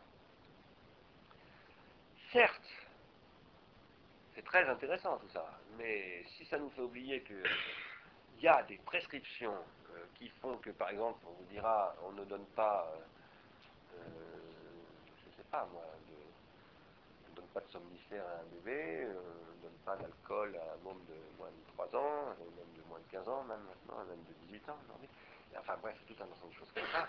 On n'est plus dans le soin. Hein. On est dans un non-assistance à personne en danger, surtout quand on est au courant des Aujourd'hui, on sait par exemple que la télévision, chez les bébés de moins de 3 ans, crée des courts-circuits synaptiques. Eh bien, non-assistance à personne en danger, ça veut dire qu'il va peut-être falloir commencer à se tourner vers les pouvoirs publics en attendez, le sujet, c'est peut-être pas exactement euh, la publicité à France Télévisions. C'est peut-être plutôt euh, la télévision générale et les enfants. commençons par là. Et puis il n'y a pas que ça, parce qu'on en a trouvé beaucoup d'autres. Je suis tout à fait d'accord avec Foucault qui tient ça d'un certain nietzschéisme sophistiqué, euh, qu'il faut être capable d'affirmer la puissance nécessaire des technologies de pouvoir. Moi j'en suis absolument d'accord, c'est ma position, je, je le démontre régulièrement. Mais ça ne veut pas dire qu'il faire de prescription négative. Du tout. Ça commence par là. Ça commence par là. Par exemple, la différence intergénérationnelle telle qu'elle est structurée dans l'humanité, moi je pense qu'elle repose sur l'interdit de l'inceste. Je suis absolument convaincu que c'est une limite indépassable de la constitution des relations intergénérationnelles, par exemple. Quoi qu'il en soit, euh, je m'aperçois que finalement je suis encore très en retard, euh, décidément.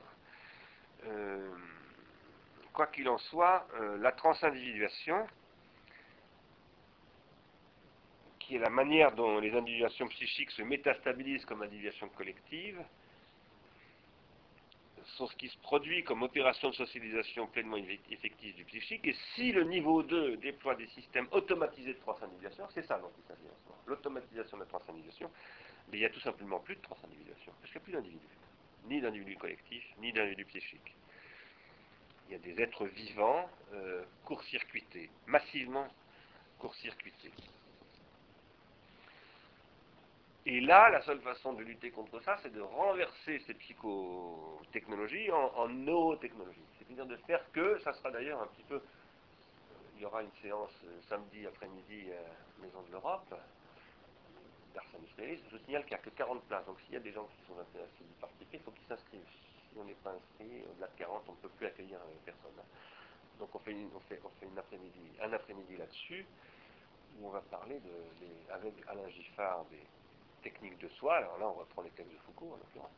Euh, mais c'est parce que les textes de Foucault montrent que ce sont les pharmacas, les hypomnématas, les appels qui, euh, renversés, permettent de développer ces techniques de soi. Aujourd'hui, comment faire des techniques de soi avec les pharmacas de l'époque des technologies d'automatisation de la transindividuation euh, J'avais souligné que dans le séminaire précédent, qu'ici, les choix qui doivent être opérés passe par le développement d'une économie de la contribution. Et pour le faire, j'avais insisté sur Rifkin et sur le fait que Rifkin, ce qui était intéressant pour moi, ce n'est pas tellement qu'il parle de l'hydrogène comme technologie de stockage, ce qui est d'ailleurs contesté par les scientifiques de l'hydrogène, mais c'est intéressant, mais ce qui est intéressant, c'était qu'il disait ça ne pourra marcher ça de toute façon. Que si on prend le modèle Internet contributif de la distribution, c'est-à-dire que les producteurs sont aussi consommateurs réciproquement, et qu'il y a une distribution au sens où on parle d'intelligence distribuée, c'est-à-dire qu'il y a une répartition non centralisée de tout cela, et que euh, finalement il faut développer à partir de l'externalité négative qui consiste dans l'épuisement des ressources, ça c'est de l'externalité négative, et la pollution produite par le CO2, etc., un nouveau modèle qui va devenir finalement producteur d'une nouvelle forme d'externalité positive, une externalité positive constituée par un nouveau type de réseau, organisé différemment, en l'occurrence ici un réseau énergétique. Alors là, euh, j'ai employé ces deux mots d'externalité positive et négative. Tu te souviens tu m'avais demandé ce que c'est que les externalités. Moi, je considère maintenant, et ça, c'est le fond d'entente radicale, primordiale, avec Moulier-Boutan et les, gens de multitude, que la grande question d'économie aujourd'hui, c'est les externalités, négatives et positives. Et que autant le capitalisme productiviste et le capitalisme consumériste ont, royalement ignoré les externalités, soit en les déniant, les externalités négatives en l'occurrence. Par exemple, la manière dont l'exploitation des mines dans euh, la communauté urbaine de Lens-Liévin a totalement détruit tout le sol et qu'aujourd'hui, bah, ça coûte des dizaines de millions d'euros, voire des centaines de millions d'euros pour les élus locaux, là où on exploite ces mines, pour rendre encore habitables ces territoires où sont quand même des millions de gens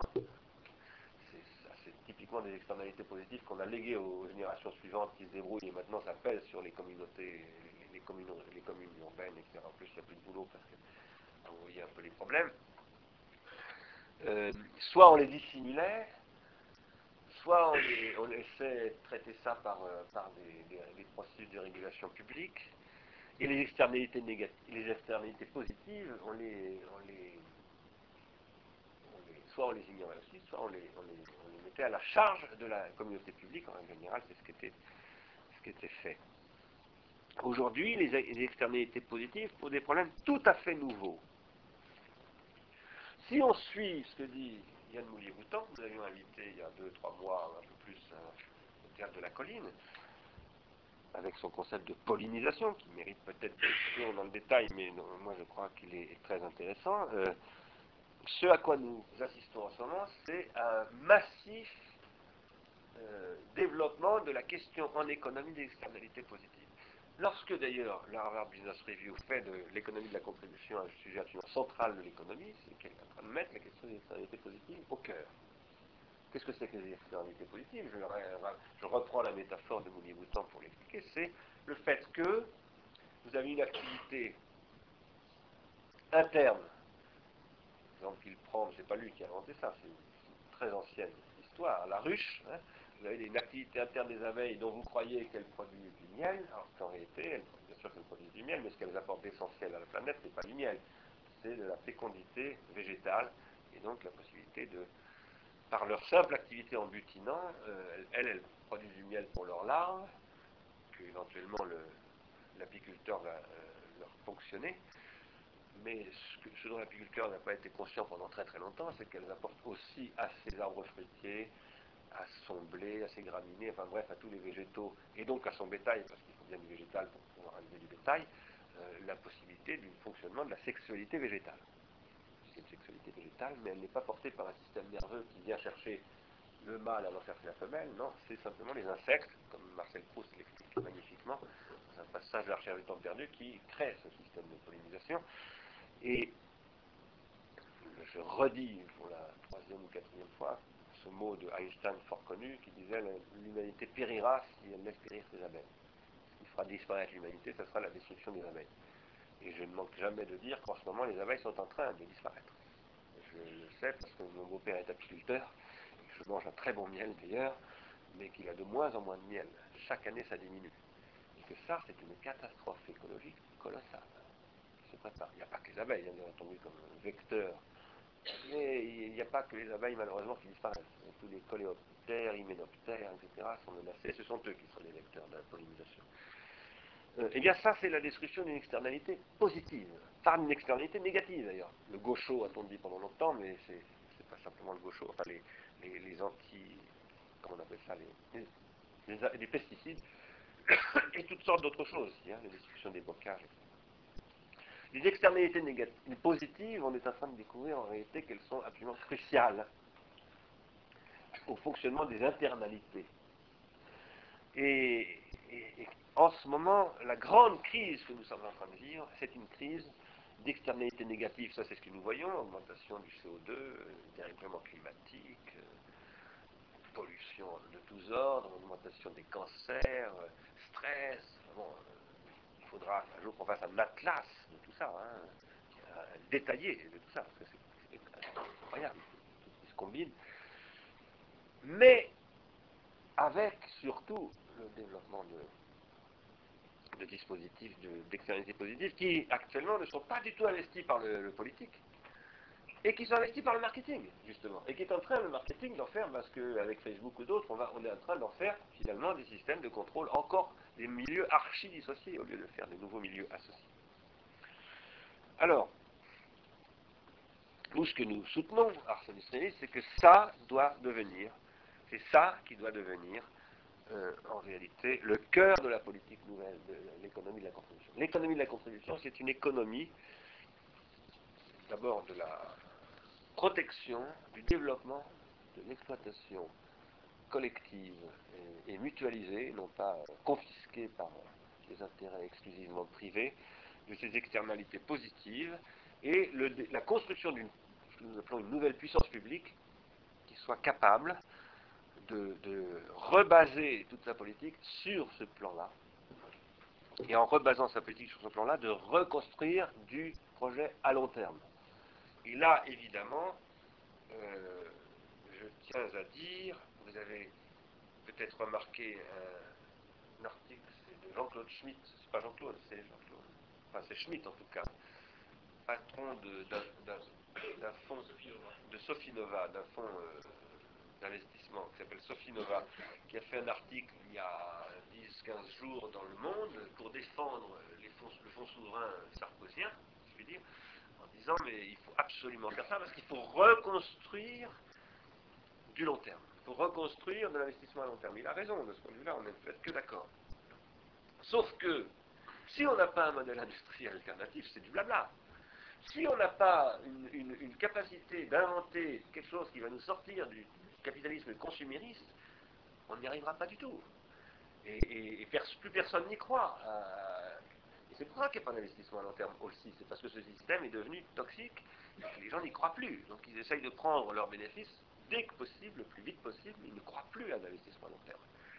Eh bien, euh, nous, nous croyons à l'investissement long terme. Nous, nous y croyons. Nous, nous croyons que ça suppose une transformation radicale du modèle industriel et c'est ça l'enjeu de, cette nouvelle puissance publique. Alors, par rapport à ça, je garde encore la parole 10 minutes et après on va s'arrêter pour discuter. Je suis désolé, je suis toujours trop long. Par rapport à cela, je vous parlerai euh, bientôt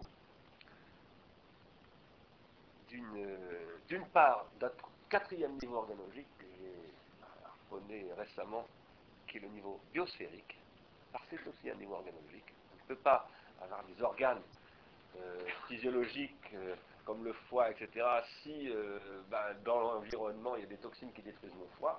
donc l'environnement biosphérique c'est très important, ça fait partie du système organologique, et en plus c'est un système très très, très complexe.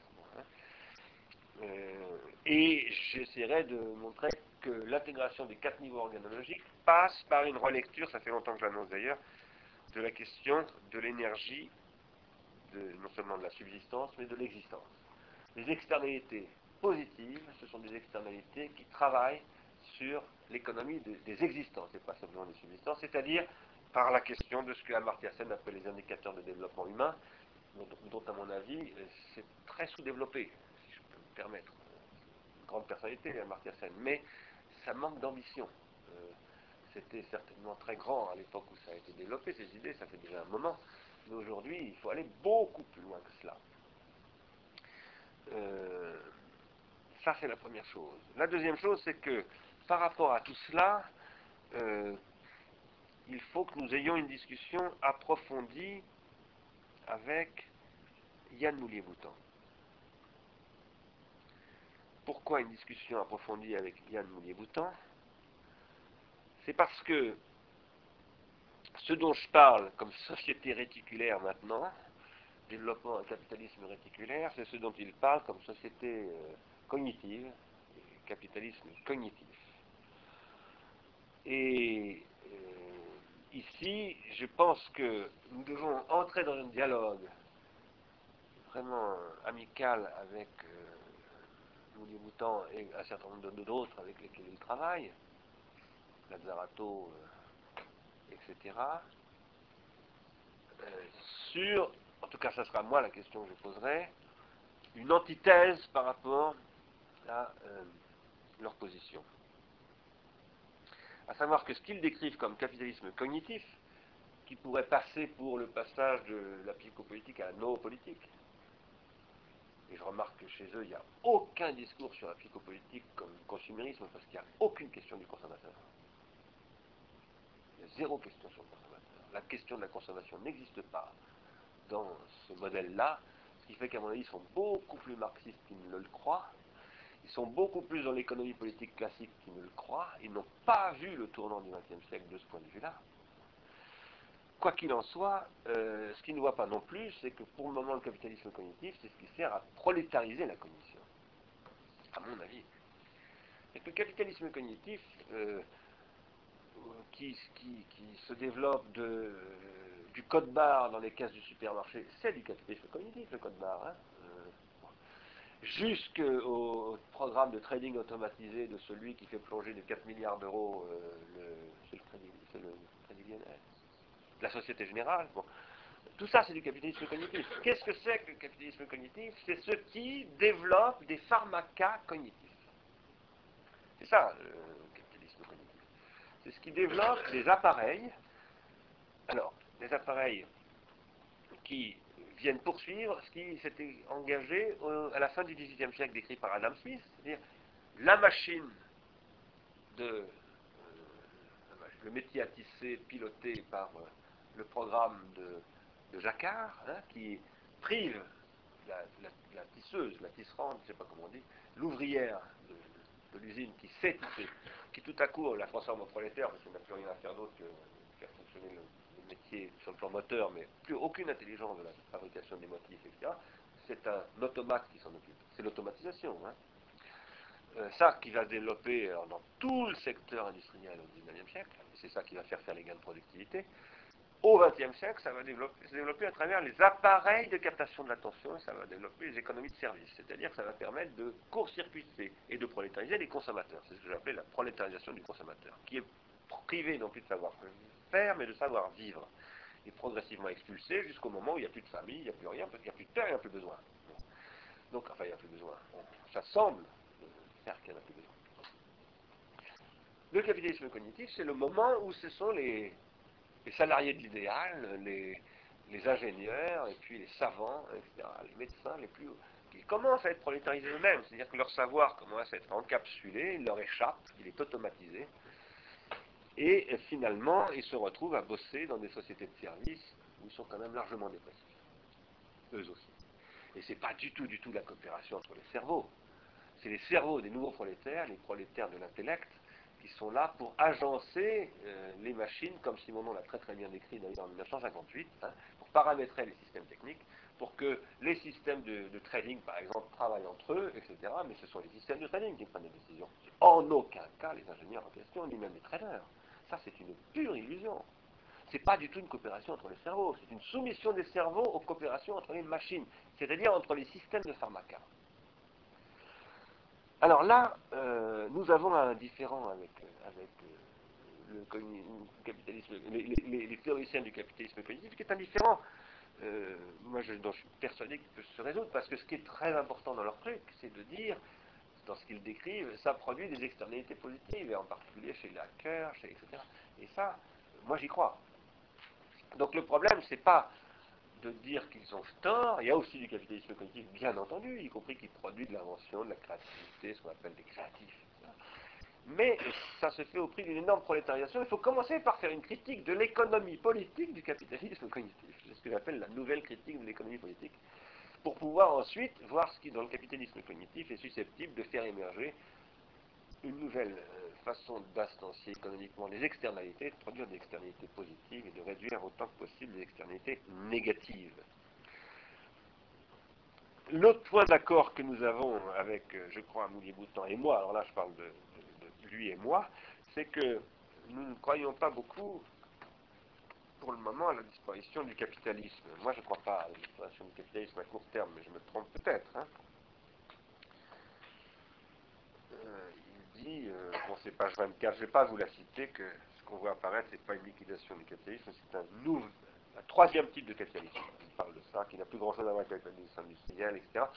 Que parfois, il dit, nous ne vivons pas une transition socialiste. L'ironie de l'histoire, c'est que nous vivons partout une transition d'un nouveau type de capitalisme, l'économie politique. Alors c'est là qu'il c'est là que je ne suis pas tout à fait d'accord. Il me dit l'économie politique qui naquit avec Adam Smith ne nous permet plus d'appréhender la réalité. Certes, celle qui naquit avec Adam Smith, d'abord elle parle bien avant Adam Smith, mais, euh, surtout, euh, c'est pas parce que l'économie politique d'Adam Smith est liquidée qu'il n'y a plus d'économie politique. Ça, c'est ce que disait Tarbes, qu'il n'y a plus d'économie politique, l'économie politique était une, façon erronée de poser les problèmes. Je pense que Tarbes a tort. Quoi qu'il en soit, euh, pense que sur ce point, nous avons des points d'accord. Là où nous n'avons plus d'accord, c'est par exemple sur ce qu'ils disent euh, de la finance. Ce que Yann, par exemple, dit, page 28. Non seulement il, dit que, néanmoins, à la différence des années 30, aucune crise financière généralisée n'a affecté le système, donc il dit que le système est parfaitement viable, c'est un peu cruel pour lui, hein, c'était six mois avant le début de la crise. Euh, mais j'aimerais bien voir aujourd'hui comment on discute du capitalisme cognitif et de son rapport à la finance. Euh, j'insiste pas, il y a un bouquin qui est sorti, je n'ai pas encore lu d'ailleurs, Discussion capitalisme cognitif de, de Yann Bouton, je n'ai pas encore eu le temps de le regarder et de l'acheter, mais j'aimerais bien voir quand même ce qu'on raconte sur, euh, sur ce qui vient de se passer là. Mais non seulement euh, ben, c'était, on ne voyait pas venir la crise financière, ce n'était pas notre cas, hein, nous. Euh, mais en plus on en fait un modèle.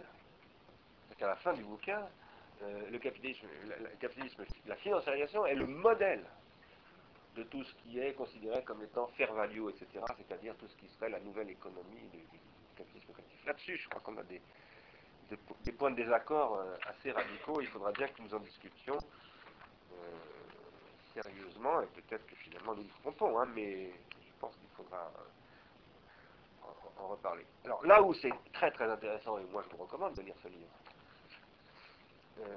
c'est à partir de la page 38 paragraphe 3 qui s'appelle la revanche des externalités. C'est-à-dire tout ce que je viens de vous dire tout à l'heure, euh, je le dois beaucoup à ce que dit Yann Moulier-Boutan. Euh, et là, euh, il y a quelque chose d'extrêmement important. mais, en revanche, la limite de cette question des externalités, c'est qu'il ne semble pas voir, du fait qu'il ne semble pas voir que le, capitalisme cognitif produit de la prolétarisation, il ne semble pas voir non plus que les externalités en tant que processus de transcentralisation peuvent aussi permettre de produire des court-circuit dans la transcentralisation. Ces externalités sont complètement recontrôlables et peuvent être instrumentalisées au profit exclusif euh, euh, de, puissances économiques ou politiques d'ailleurs qui, les contrôlent, qui les détournent et qui produisent la désindividuation, c'est la destruction du niveau 3 et du niveau 1 par le niveau 2. Voilà. Tout ça, c'est ce qui nécessite, selon moi, euh, une critique de la prolétarisation très détaillée, qui passerait par une critique de ce que Jacques Généreux a appelé la dissociété, d'ailleurs, hein, parce qu'il ne parle pas de la même chose que nous, mais en même temps, les milieux dissociés, ça produit ce qu'il appelle lui la dissociété. Mais il faudrait faire un lien là avec, parce que la, la de Jacques Généreux reste, à mon avis, très classique, mais il faudrait faire un lien là-dessus, qui serait aussi une manière de rebooter sur ce que Axel Honnête, qui beaucoup trop classique pour moi à appeler la, société du mépris, c'est-à-dire la destruction de la reconnaissance, qui est une vraie question, même si la manière dont il la pose, à mon avis, est beaucoup trop classique, adormienne, euh, un peu, un peu dépassée, d'un point de vue. Et toutes ces questions-là, ce sont des questions qui devraient nous permettre de décrire la toxicité d'aujourd'hui et les thérapeutiques euh, et les modèles euh, capitalistiques, ou, ou pas capitalistiques, ou coopératifs, ou associatifs, etc., qui permettraient de faire que de l'hyper-désajustement, on passe à un hyper-ajustement, qui serait une révolution. Une révolution, c'est un hyper-ajustement. Qu'est-ce que c'est qu'une révolution C'est à un moment donné, on est obligé de forcer le réel pour créer une situation nouvelle. Il faut un volontarisme politique qui fait qu'on dise, ah, bah, maintenant ça change. C'est-à-dire que, on va dire à TF1, bah, par exemple, c'est une préconisation, je suis pas tout à l'heure à la télévision, je vous invite à regarder France 3, où je dirais, il faut limiter peut-être la publicité de toutes les chaînes de télé à 30% de leur budget, ou 40% de leur budget maximum. Le seul moyen d'empêcher que, la, publicité devienne toxique et que la publicité se détruise elle-même d'ailleurs.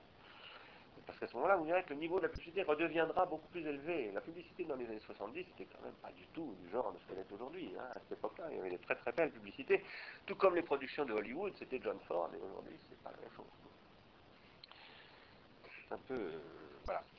Je, vais m'arrêter là. Euh, je voudrais juste terminer en disant que cette discussion que je voudrais avoir avec Mounier Boutan, je pense qu'il faudrait qu'on l'ait aussi avec Ken Mackenzie Ward, qu'on l'ait aussi avec Pekka Manon, euh, avec tous ces gens-là qui tournent autour de ces sujets des externalités. Il y en a de plusieurs profils, Weberien comme Imanon, Mackenzie Ward post-marxiste, euh, euh, tardien comme, comme Boutan, mais il y en a d'autres encore dans le monde, et, je pense qu'il faudrait qu'on arrive à ouvrir une vraie discussion là-dessus, peut-être même un jour organiser un grand colloque sur ce sujet international. Je pense qu'on pourrait trouver de l'argent pour le faire. Voilà, merci de votre attention. La discussion est ouverte.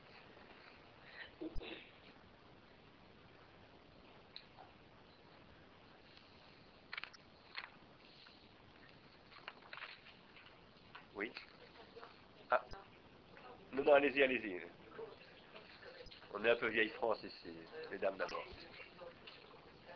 Alors.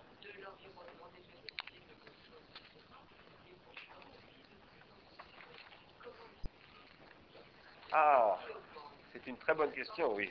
Je répète la question parce que je m'aperçois que dans les mises en ligne sur série, on n'entend pas les questions. Donc c'est embêtant parce qu'on n'a pas de micro baladeur. Donc je répète la question. Il y a l'augmentation de toutes ces externalités négatives pour aller vite, le gaucho, etc. Et néanmoins, on vit de plus en plus vieux, dites-vous. Pardon? Oui, on le sait. Non, non, mais vous le dites, c'est vrai. Pas partout quand même. Hein. Pas partout. Il y a des endroits où l'âge moyen de vie diminue. Je vous signale. Pardon? Ça, c'est vous qui le dites. Euh, ça,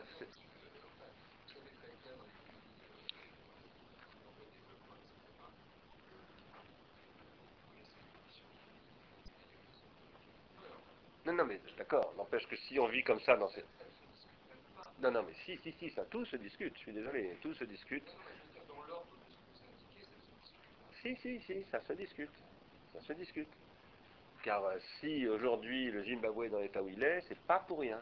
C'est parce que ces externalités négatives sont allées extrêmement loin. Il y a certains pays qui sont extraordinairement affectés par ces externalités négatives pour des raisons dont nous profitons, vous et moi, moi comme vous. Maintenant, je suis tout à fait d'accord avec vous que euh, la moyenne, évidemment, de vie, la durée de vie se prolonge. C'est évident. Euh, et je m'en réjouis. Moi, le premier, j'ai envie j'ai un petit enfant de 2 ans, donc j'espère bien que je vivrai au moins jusqu'à 80 ans. J'aimerais bien le voir euh, s'autonomiser, devenir adulte. Mais euh, c'est vrai, mais c'est vrai, c'est une bonne chose. Hein, en aucun cas, je ne mettrai un démon au fait que c'est une bonne chose. Mais en revanche, ce que je dirais, c'est que ça se fait au prix d'une hypermédicalisation.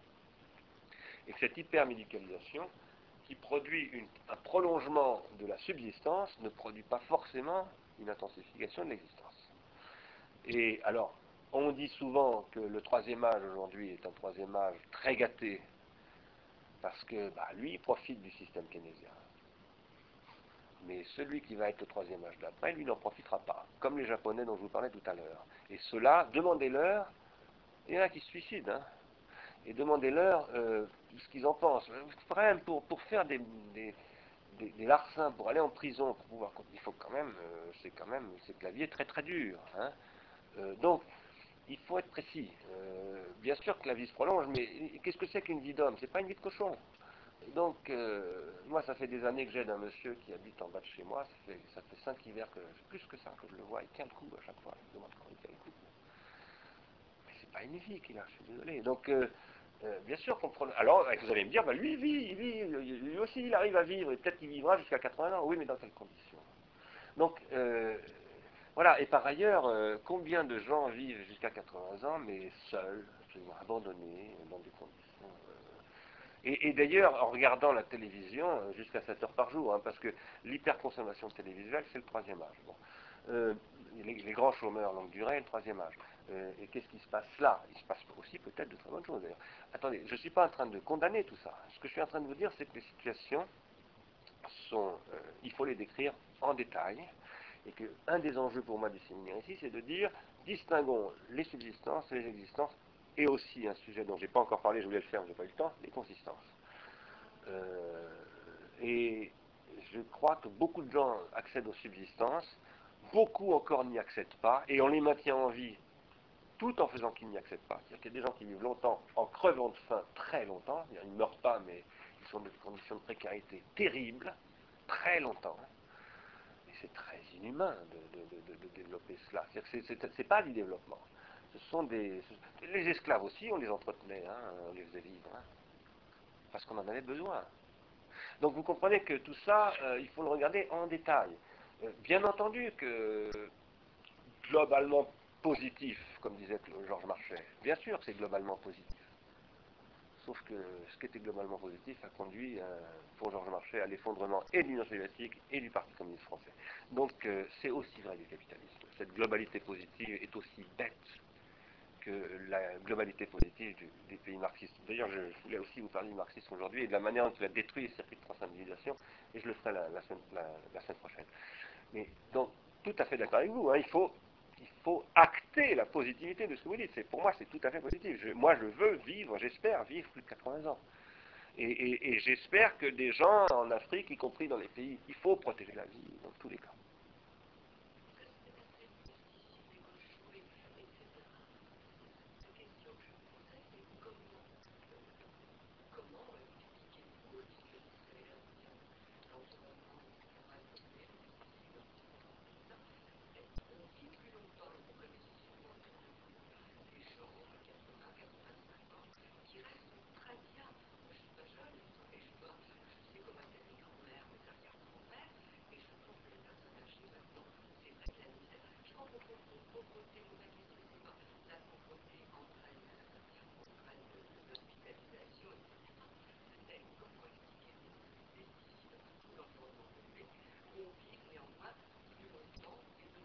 Mais c'est très facile, c'est ce que je dis c'est la médicalisation. C'est Louis Pasteur, c'est tout un ensemble de choses qu'on a apprises et qui ont. C'est la biopolitique, c'est ce que Michel Foucault décrit comme étant la biopolitique.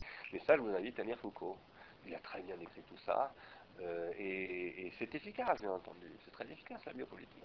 Et, tout ça, il n'est pas du tout question. Moi, je me suis extrêmement gravement discuté un jour avec un homme qui est décédé depuis, qui s'appelait. Euh, je me souviens plus de son nom, euh, le bluff technologique, comment il s'appelait, tu le connais, Jean-Paul. Il était prof au CNAM. Pardon? Non, non, pas Ellul. Ah non, non, euh, non, non. Si, si, Ellul, c'est le bluff technologique, tu as raison. Mais non, non, c'est pas Ellul, c'est euh, un autre. Salomon. Jean-Jacques Salomon. Bon, je m'étais disputé avec lui parce qu'il avait dit qu'il fallait condamner Pasteur. Je dit, attendez, mais racontez pas n'importe quoi.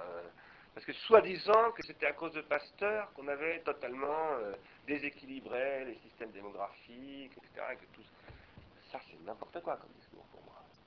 Et, moi, je, me réjouis que Pasteur ait été là et que, la vie, grâce à Pasteur et à tant d'autres choses, Fleming et, tant d'autres, et Keynes aussi. Hein, mais la, moyenne de vie, quand même, en ce moment, sachez-le, hein, dans certains États développés, y compris en Angleterre, dans certaines populations, diminue Faire attention, hein, il ne faut pas croire ou croire.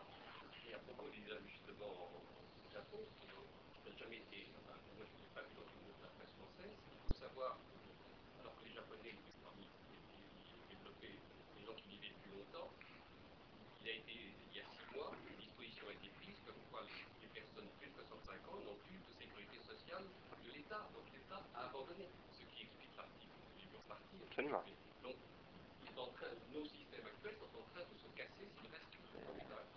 Bien sûr, bien sûr. Et- La façon dont troisième image a vécu, euh, les- comme vous le disiez, la génération suivante risque de nous payer les prix si on continue. C'est une évidence. Les systèmes sont en train de se casser. Tout à fait, tout à fait. Et, cette- et cette casse est organisée en plus. hein. Elle est organisée. Il y, a, il y a plusieurs questions, mais la première, c'est monsieur, excusez-moi. Donc, euh, avec une petite parenthèse avant de, de poser ma question, c'est que un autre ancien de la Harvard Business School, c'est George Bush. Donc, euh, mais euh, une- une- les gens qui, ont, euh, qui sont réticents quand vous parlez de pharmacologie, euh, ma mère est pharmacienne, le symbole de la pharmacie, vous allez voir, pour n'importe quelle pharmacie classique, c'est qu'il y a un serpent autour. Ça peut être un poison. Et euh, il y a une interaction intéressante dont vous avez parlé, c'est les somnifères et puis l'alcool. Et puis quand on prend un somnifère avec l'alcool, l'effet c'est l'extase. Et puis c'est un champ très riche de réflexion euh, vis-à-vis de l'économie et, des remèdes qu'on essaie de mettre. Euh, et je trouve aussi intéressant le, phénomène de rave et de la musique électronique et ainsi de suite. Mais je ne vais pas en parler ça. Euh, ma, question, c'est, vous avez touché un peu à ça à Londres, c'est l'épistémologie de la technologie. Et au fait, c'est que avec ces plateformes de trading, comme vous avez dit, les, les- malgré qu'ils touchent des millions en bonus, euh, ces financiers, au fait, c'est des prolétaires de finances qui n'ont pas une compréhension fondamentale de ce qu'ils font. Et euh, moi, moi, j'av- j'avance une position, et vous pouvez me dire votre réflexion dessus, c'est que le capitalisme, c'est l'exploitation de la, de la symétrie de l'information. Et que la technologie, ça pousse vers la symétrie de l'information. Et que la crise dans laquelle on vit, la crise financière, c'est qu'au fait, Je trouve ça extrêmement intéressant. Extrêmement intéressant et pertinent. Pre- à première analyse, je n'ai jamais pensé les choses exactement comme ça. Mais je trouve ça très très intéressant. Parce que précisément, le- pour moi, le passage du milieu dissocié au milieu associé, c'est précisément quelque chose de cet ordre-là. La question que ça pose, votre, euh, intervention, ça peut être une objection à une économie de la contribution. Si on dit euh, sans organiser une asymétrie, peut-être qu'un circuit économique n'est plus réellement possible. Alors ça, c'est un sujet euh, sur lequel je ne viendrai sûrement pas pendant ce semestre, mais sur lequel je reviendrai le semestre prochain. Parce que tout ce que je décris en ce moment, c'était d'ailleurs le sujet, vous étiez à Londres parce que, Donc ce que je décris en ce moment euh, sous le titre de l'économie de la contribution, ça apparaît comme un, système bottom-upisant, si je puis dire, la, bottom-upisation. Euh, et c'est tout ce qu'on reproche très souvent à ceux qui sont dans l'idéologie de Internet. euh, c'est top-down, bottom-up, c'est-à-dire qu'on est les logiques centralisées euh, dissociantes sont très top-down, c'est-à-dire l'État qui gouverne et impose, le- les entreprises qui font des logiques d'offres et qui soumettent les marchés, etc. Bon, ça c'est des logiques top-down. Et on voit apparaître, surtout depuis les réseaux de télécommunications et euh, les réseaux, le web, etc., maintenant des logiques bottom-up, c'est-à-dire tout ce que, bah, justement, la, Harvard Business Review, et etc., c'est- de ça dont il parle, c'est-à-dire euh, une bottom- bottom-upisation de la société. Bon. Moi, je travaille beaucoup, beaucoup dans ces domaines, professionnellement parlant, ce que je développe au Centre Pompidou, euh, Institut de recherche et innovation, c'est beaucoup des systèmes comme ça, mais nous, nous pensons que un système purement bottom-up est aussi toxique qu'un système purement top-down. Et donc, nous pensons que ce qu'il faut faire, et que, nous pensons que la transindividuation, c'est justement ce qui se fait agencer du top-down et du bottom-up. On a absolument besoin de, top-down, parce que le top-down, c'est ce qui, à un moment donné, permet de métastabiliser une individuation collective. S'il n'y a pas de top-down, il n'y a pas de normes, et s'il n'y a pas de normes, il n'y a pas de métastabilisation de l'individuation collective. Le problème, c'est où et comment se produit le, top-down. Euh, ce que j'ai essayé de montrer à Londres, c'est qu'aujourd'hui, on a des systèmes de production de métadonnées qui permettent une gestion collective de la production du top-down. Et ça, c'est absolument passionnant. Ça, c'est absolument nouveau dans toute l'histoire de l'humanité. À mon avis, ça, n'existe pas. Euh, par contre, c'est ce qu'ont rêvé les grandes communautés religieuses. Parce que le, religieux est quelque chose qui, qui, euh, cherchent à, produire quelque chose comme ça, euh, en posant en principe que le fidèle est responsable, est, est- est en première personne, et pas simplement dans un. Donc voilà, ça j'y viendrai plus tard. Et donc, ça serait une réponse à ce que pourrait être à ce que ce que pourrait comporter d'objection ce que vous étiez en train de dire. Mais ce que vous dites c'est extrêmement intéressant. Euh, parce que parce qu'il y a bien entendu tout un travail euh, entre information et économie qui s'est fait depuis très longtemps. Et, ce rapport enfin, je crois que c'est une nouvelle euh, euh, comment dire ouais. Une- de nouvelles asymétries peut-être qui sont en train de se mettre en œuvre. Oui, monsieur avait demandé la parole. Merci de cette question, en tout cas très intéressante.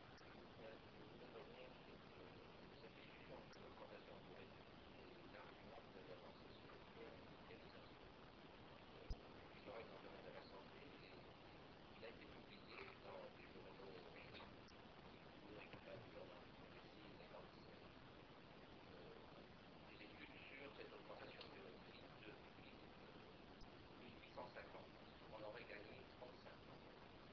Et les médias eux-mêmes ont réfléchi sur leur politique et sur ces 35 ans d'augmentation de durée de vie depuis 150 ils évaluent le rôle de la médecine à 1 à 2 ans.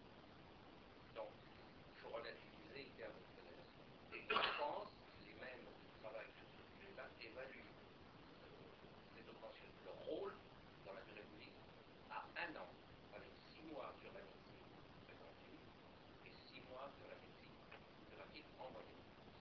Le reste, les 34 années, viennent surtout de l'amélioration des conditions de travail, de l'hygiène, etc. Mais c'est un peu à part de la médecine. Oui, je comprends. Je Sur comprends. les luttes sociales, les congés payés, etc. Voilà la, la raison des 34 années. Oui, oui, Et il ne faut pas rendre euh, plus qu'on ne donne à la médecine. C'est un, il joue un rôle, mais très peu dans la santé et la prévention. Oui. Non, je suis d'accord, mais L'augmentation de- de- en même temps, l'hygiène fait partie pour moi de la médecine, si vous voulez. On parlait de Pasteur, Vous, vous comprenez C'est-à-dire qu'on on peut pas. Alors après, vous avez tout à fait raison. Médic- Quand on parle en général de médicalisation, c'est pas. J'ai pas, j'ai pas dit hypermédicalisation hein, d'ailleurs. J'ai parlé de. Si j'ai dit ça, bon, bah, peut-être j'ai eu- j'ai eu tort. Mais, mais, mais, mais, mais c'est de médicalisation dont je voulais parler. Et si vous voulez, de, de ce que Giddens, par exemple, décrirait comme la diffusion des savoirs dans les, dans les modes de vie quotidiens. hein. Se laver les mains, c'est un savoir. hein. Euh, le fait de. un certain nombre de pratiques qu'on a. euh, moi, on m'a appris ça à l'école quand j'étais petit. hein. Enfin, ma mère m'apprenait à me laver les mains, mais à l'école, je me souviens très très bien, quand j'étais petit, euh, on avait. C'est fini ça, ça existe.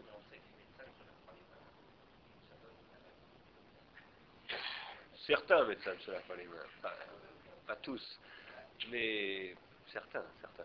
Mais, mais en tout cas, ce que je veux dire, c'est que j'entendais quand même par là une, transformation des, savoirs, une dissémination des savoirs. Euh, après, euh, c'est très compliqué de savoir où s'arrête, appelons ça peut-être pas la médicalisation, mais la médicalité. Enfin, moi, c'est ce que j'appelais tout à l'heure la biopolitique, si vous voulez, et ça, c'est très vaste. Par ailleurs, dans ce que vous dites, il y a quand même quelque chose de très important, c'est que vous êtes en train de dire, en tout cas je l'ai compris comme ça, que des grandes causes de l'augmentation de la durée ce sont les luttes sociales. Et, ça c'est très important. je veux dire. Et ces luttes sociales, en ce moment, je crois qu'on régresse beaucoup par rapport à elles. Il se pourrait bien que la durée de vie régresse par rapport à ça. Mais c'est un sujet très compliqué, euh, bien entendu. Oui, monsieur.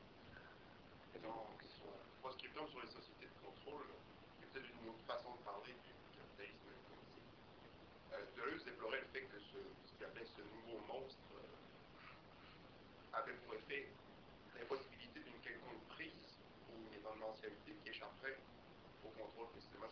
Fait peut-être qu'un outil comme Facebook peut être à la fois une manière de créer du lien, mais est globalement euh, a pour effet de déstructurer la sociabilité donc, traditionnelle.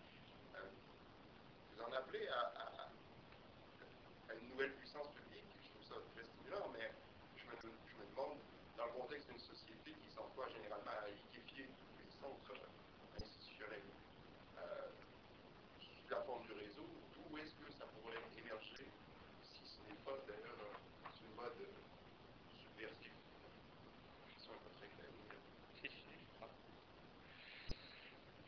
moi, je pense que euh, il m'arrive souvent de dire que la nouvelle puissance publique peut être très, très fortement composée de puissance privée. Une puissance publique, c'est une puissance de mutualisation de puissance. C'est ça le public. Le public est constitué par du privé en réalité. hein. Tout le public est constitué par du privé. Les acteurs, alors par privé, qu'est-ce qu'on entend par privé Euh, Les intérêts domestiques, les intérêts des grands groupes privés, euh, la privacité est très variée. Mais pour moi, la, la puissance publique, c'est pas forcément le service public, c'est pas forcément l'État. Euh, c'est pour ça qu'on on dit Arsène Schmitt, la nouvelle puissance publique. Ça passe, à mon avis, aussi par les États, tout comme euh, ça passe par les régions, par les communes. Par... Parce que on dit toujours l'État disparaît, mais c'est faux. Tout comme le, développement de l'État n'a pas fait disparaître les régions. hein. C'est pas, euh, pas parce qu'un un État apparaît qu'il n'y a plus de région. Donc c'est pas parce qu'une continentalisation se produit qu'il n'y a plus d'État non plus. Non, ce qui est important, c'est tout comme, euh, c'est pas parce qu'on dit que le sujet métaphysique n'est plus l'origine du savoir qu'il n'y a pas de sujet aussi. Ça, c'est des gens qui ont très mal lu la philosophie euh, euh, de critique de la métaphysique du sujet, qui croyaient qu'on disait qu'il n'y avait plus de sujet. Non, ni Deleuze, ni Derrida, ni Guattari, ni Lacan n'ont jamais dit, alors encore moins Lacan, qu'il n'y avait pas de sujet. Ils ont simplement dit, c'est plus à partir du sujet qu'on peut penser les, les processus d'individuation ou de subjectivation. Alors, moi, je pense qu'il y a de l'État, il y en aura encore pendant très longtemps, qu'il y, a de la- il y a des communes, il y a des, institutions publiques, il y a des nouvelles formes de puissance publique, il y a, euh, il y a des choses qui sont apparues au cours du XXe siècle, la Société des Nations, l'ONU, l'OMC, ceci, cela, etc. Il y a ce qu'on appelle les ONG maintenant qui sont aussi apparues. Et puis il y a des nouvelles formes euh, réticulaires. Je parlais de société réticulaire, vous avez employé le terme de réseau on, voit apparaître de nouveaux dispositifs réticulaires. Eh bien, la nouvelle puissance publique doit s'agencer sur des réseaux.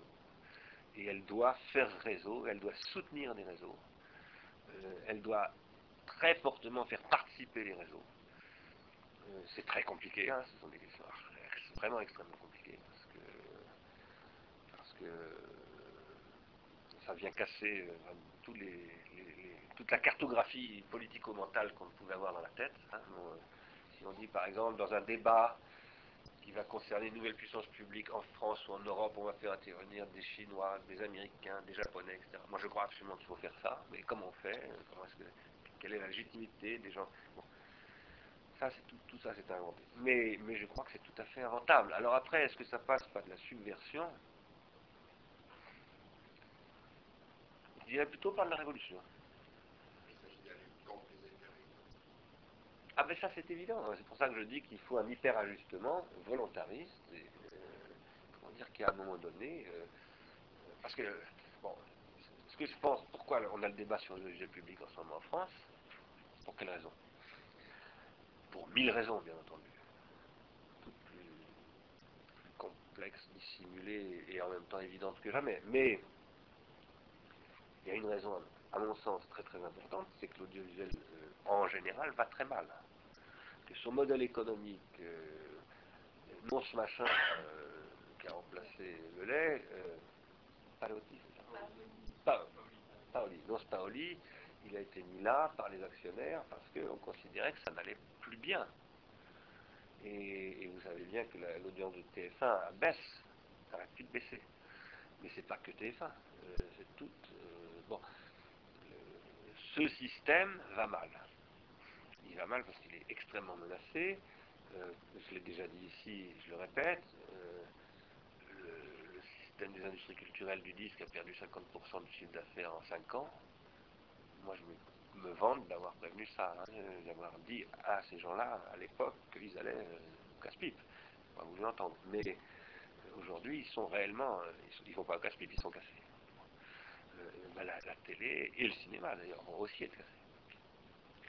Euh, et là, vous avez des gens qui cherchent, euh, c'est ce que j'ai dit d'ailleurs au théâtre de la Colline l'autre fois, j'ai pas mal, grâce à Bertrand Gilles, regardé l'histoire du haut fourneau Bessemer. La, sidérurgie française n'a pas voulu adopter le haut fourneau Bessemer pour une raison précise, c'est que ça voulait dire qu'il fallait réduire les bénéfices que faisait la sidérurgie avec l'acier qu'elle produisait.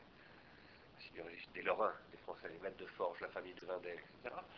Donc ils ne voulaient pas adopter le parce que ça voulait dire un très gros investissement, changer les modes de production, construire des canaux, etc. Ça voulait dire sacrifier les bénéfices pendant 10 ou 20 ans.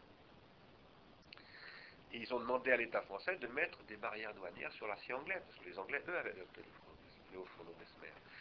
Et ils ont, ils ont tenu pendant quelques années, jusqu'au jour où il a fallu acheter des rails d'acier en masse, se développait, que les, machines à vapeur dépassaient 40 km/h, et que les rails de fer, qui étaient jusqu'à leur, euh, la, norme des, chemins de fer, ben, ne marchaient plus, il fallait acheter de l'acier en masse. Et là, pour l'État français, c'est une obligation d'acheter de l'acier anglais, sinon c'était l'effondrement de la, faillite de la, des chemins de fer.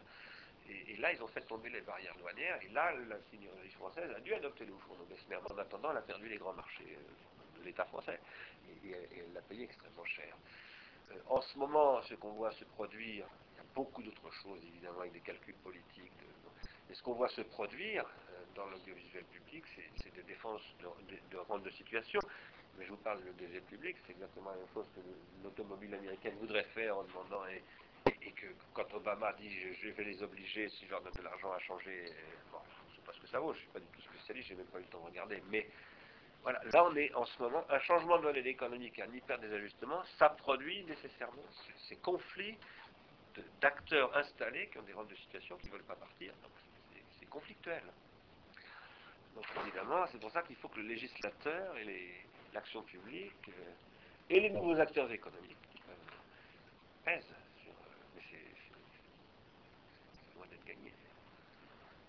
Il y avait d'autres questions tout à l'heure.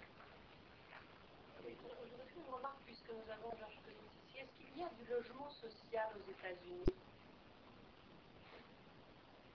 Parce que la crise des subprimes, moi je crois qu'il faut quand même se rendre compte que Michael Moore avait fait un de ses premiers reportages qui s'appelait Roger et moi, dans lequel il parlait déjà de, ce problème d'expropriation des gens. Et ça date d'il y a 25 ans, cette histoire. Donc, les, accords mondiaux qui se font la protection ou les, comment on appelle ça, les, subventions accordées à l'agriculture, au travail, etc. la population française est subventionnée par rapport au travail. Le, droit à, des, aides, enfin à un salaire après le travail, au chômage, etc., ça existe. Et je crois que dans les accords internationaux, c'est quelque chose d'assez inadmissible. Les pays où il y a une protection sociale. Donc, revenir aux États-Unis, il y a du logement social.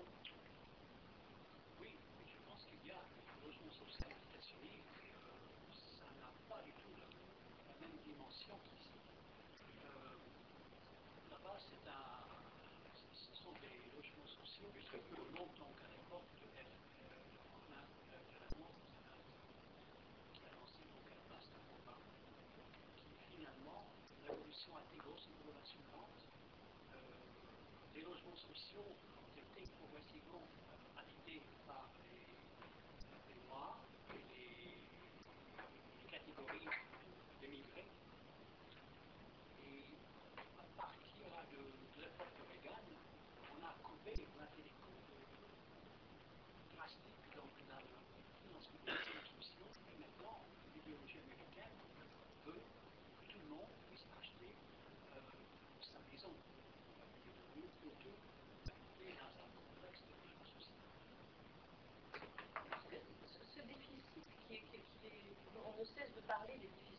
en France depuis 20 ans.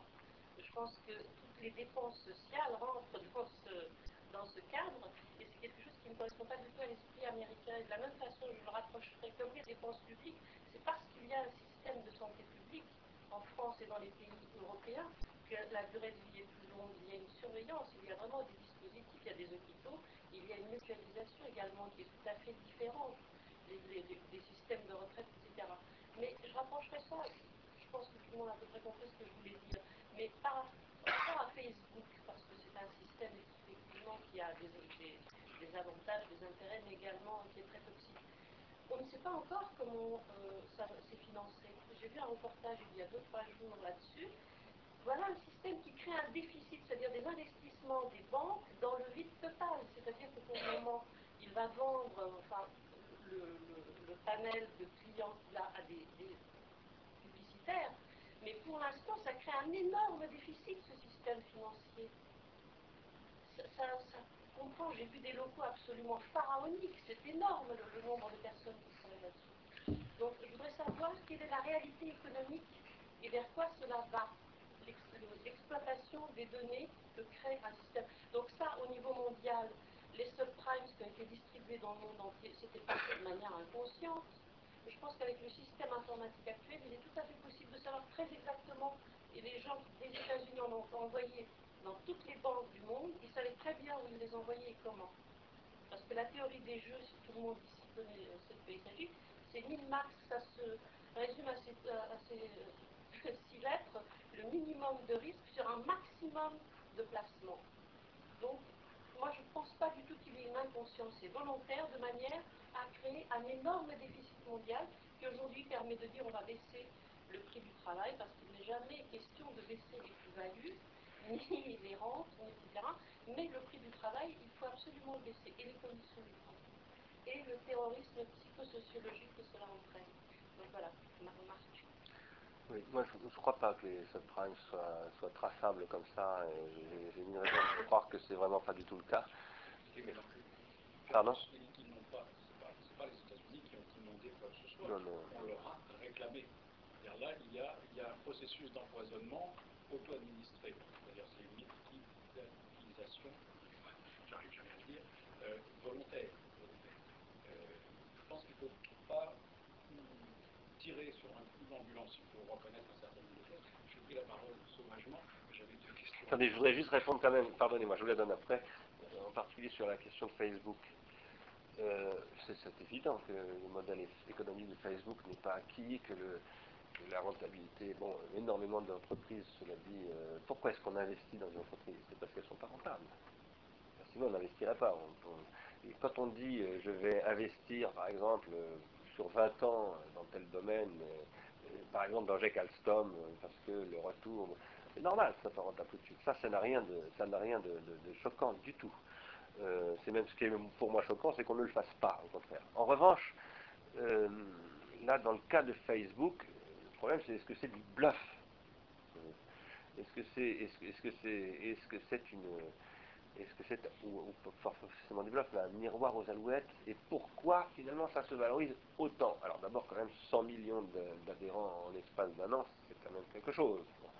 Et on est dans la société des audiences. C'est-à-dire qu'on est dans la société, bon ça c'était le modèle qui est peut-être en train de se casser la figure d'ailleurs, mais jusqu'à maintenant, on avait beaucoup parlé du rapprochement entre Time Warner et Yahoo, c'était Yahoo, non? Hein? Qui avait été la, à l'époque la plus grosse capitalisation boursière de Wall Street, maintenant ça a été battu. Euh, pourquoi? C'est parce qu'il rassemblait un énorme euh, catalogue d'entertainment, de, de, de toutes sortes de... Pardon? AOL, oui, AOL, vous avez raison. AOL Time Warner, euh, et une liste d'abonnés absolument colossale. Bon, euh, Rifkin a parlé de ça plus ou moins bien, mais euh, assez bien quand même, dans, dans l'âge de l'accès. Bon. Euh, Facebook, ça permet d'accéder à une maîtrise euh, comportementale qui peut-être aujourd'hui, c'est pas peut-être, c'est certain, elle est assez peu valorisable économiquement, mais le but c'est de prendre le contrôle de la chose et puis ça prendra de la valeur avec le temps. Euh, donc, parce à mesure que les technologies se développeront, ça que ces technologies se développent à une vitesse foudroyante. Et, que je ne vais pas vous parler maintenant d'Internet des objets et toutes ces choses-là, mais sujets dans lesquels je travaille, bon, ça va extrêmement vite. Donc, euh, je pense que, je pense que ce qui se passe avec Facebook, c'est une. Moi, je crois que le modèle n'est pas bon, en revanche. Mais je pense que Facebook n'est pas du tout un réseau social intéressant. Euh, il existe, il est très puissant, il est très simple, il est, à mon avis, beaucoup trop simple. Euh, mais je ne suis pas convaincu que ce soit, je me peut-être, hein, en revanche, c'est un bon exemple, de, enfin, dans sa simplicité, il montre bien ce qui est en jeu dans ce que j'appelle la dramatisation des relations sociales. Mais je pense que le fait qu'il soit surévalué, tout ça, ça c'est un classique de, de, cette économie. Je ne pense pas que ce soit, que ce soit une anomalie. Une précision, Vas-y. n'est pas côté en France. Oui. Tout à fait. La surévaluation. Il y a bien une dépense quelque part, il y a bien une financiarisation quelque part. Que... Oui, non, mais qu'AOL soit basé sur effectivement le cinéma, l'entertainment, etc. Je veux bien le croire, c'est tout à fait. Euh, dès le départ, avec AOL, on voyait très bien les, possibilités, etc. Mais là, Facebook, à part un stockage de métadonnées, comme avez déjà parlé, cette entomagés, euh, et qui est tentaculaire, c'est-à-dire que ça ne peut que s'étendre au monde entier, puisque la technologie est possédée et distribuée par des douze euh, centraux euh, d'Internet. Donc c'est cette logique-là. Il y a d'autres, euh, quand même, très gros réseaux hein, qui ne sont pas Facebook. hein. Il y a le réseau chinois, il y a, très- non, non, pas simplement il y a beaucoup d'autres très gros réseaux. Mais Donc, pas du tout en la technologie, moi je trouve ça magnifique, euh, YouTube ou Deezer, etc. C'est c'est extraordinaire. Mais c'est vrai qu'à un moment donné, il faut bien se poser la question de comment tout ça est financé, comment le retour sur un investissement. Mais c'est pour ça que je vous disais tout à l'heure c'était un train, c'est que, enfin, c'est pas un train, mais, mais, mais une des qui s'est posée il y a un mois ou deux, c'était euh, le modèle économique de Facebook. Euh, je- moi, je crois que c'est pas très loin en l'occurrence, mais je me trompe. Dans l'ancien système, dans le système, c'était destiné, et puis la sortie, c'était la production lourde, c'est pas évident. Dans l'ancien système. Et c'est comme ça que, que Google s'est financé. Dans une période bien en puissance, à un moment donné, en, en bourse, c'est une valeur absolument proposant sur Disney leurs métadonnées. euh, Il n'y avait aucune mode de calcul rationnel de savoir quelle était la valeur. Maintenant, il y en a une. Hein. Maintenant, il y en a une. Monsieur voulait la parole? Ah oui. Euh, oui, alors, ce sont plutôt des observations. Et peut-être deux analogies euh, scientifiques. Je vais être le plus bref possible. Euh, la première observation, j'avais une question, mais elle m'a été volée par la personne derrière moi. Parce qu'effectivement, je considérais que, en général, dans, dans vos développements, il y a, par une approche, euh, disons, une contradiction sorte. Justement, on arrive, euh, puisque vous, vous insistez sur euh, les dérives écologiques, etc., euh, on arrive à cette contradiction. Et alors, cette euh, durée de l'espérance de vie, etc. Je me demande si dans le développement, pour atténuer ces effets paradoxaux, en tout cas grossiers, c'est ça que je il n'y aurait pas euh, un moyen d'internationaliser euh, l'objet, c'est-à-dire de rendre ces réflexions euh, vraiment, et, d'une façon volontaire, planétaires. On, on ne peut pas parler, euh, enfin c'est comme ça que perçu, comme vous l'avez dit, des impacts des pesticides, etc., etc. Euh, et tout en même temps considérer que dans euh, le dernier siècle, on est augmenté justement, euh, je ne vais pas reprendre le, le sujet, mais c'est vrai que les 35 ans ne sont pas euh, répartis d'une façon euh, égale euh, sur la planète. Effectivement, dans certains points, il y a vraisemblablement une diminution, encore que je me demande si au Zimbabwe, euh, il- y avait euh, des, statistiques qui nous permettent de, savoir ce qui s'est passé ces 100 dernières années. J'arrêterai là. Les analogies que j'ai trouvées intéressantes, vous m'excuserez, euh, il se trouve que par profession, je travaille dans les matières plastiques.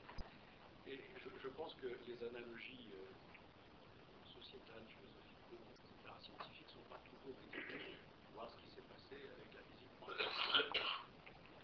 Et vous avez parlé de réticulation et de réseau, de relations faibles et de relations fortes. Il se trouve que euh, quand on veut donner une mémoire thermoélastique à la matière plastique, on casse les relations faibles et on renforce les relations fortes. Euh, je ne vais pas rentrer dans les détails, mais disons, euh,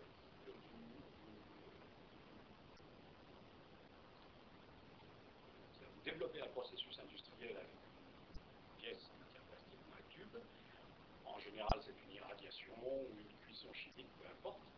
Il se trouve que ce tube ou cette pièce, vous pouvez la dilater, elle reste à cette forme dilatée, c'est-à-dire qu'elle n'a pas la forme qu'elle avait au moment où vous l'avez fabriquée. Et en lui apportant de l'énergie, de la chaleur, tout simplement, eh bien, euh, ce- cette pièce ou ce tube revient à la dimension euh, originale. Or, vous avez dit, enfin cette personne qui a fait cette conférence a dit que les relations fortes sont chez les adolescentes, les chez les adolescents. Moi, je n'ai pas pu me- m'empêcher de, penser à euh, cette analogie en disant, mais alors si on continue cette image, est-ce que, euh, en gardant ces relations fortes, est-ce que nous n'allons pas vers une conservation du statu quo ante C'est-à-dire que dans les sociétés, si on garde une certaine dose, une dose importante de relations qui serait portée par les femmes, les adolescents sont les futures femmes de la société, est-ce que nous n'allons pas, je ne suis pas hein, simplement c'est l'analogie qui me fait arriver à ça, est-ce que nous n'allons pas euh, vers euh, un certain conservatisme euh, familial, vous en avez parlé aussi, ça peut poser question, en tous les cas c'est une analogie, excusez-moi, peut-être le seul à la trouver intéressante, mais vu que je suis dans, dans ce domaine, j'ai trouvé que l'analogie pouvait faire intérêt.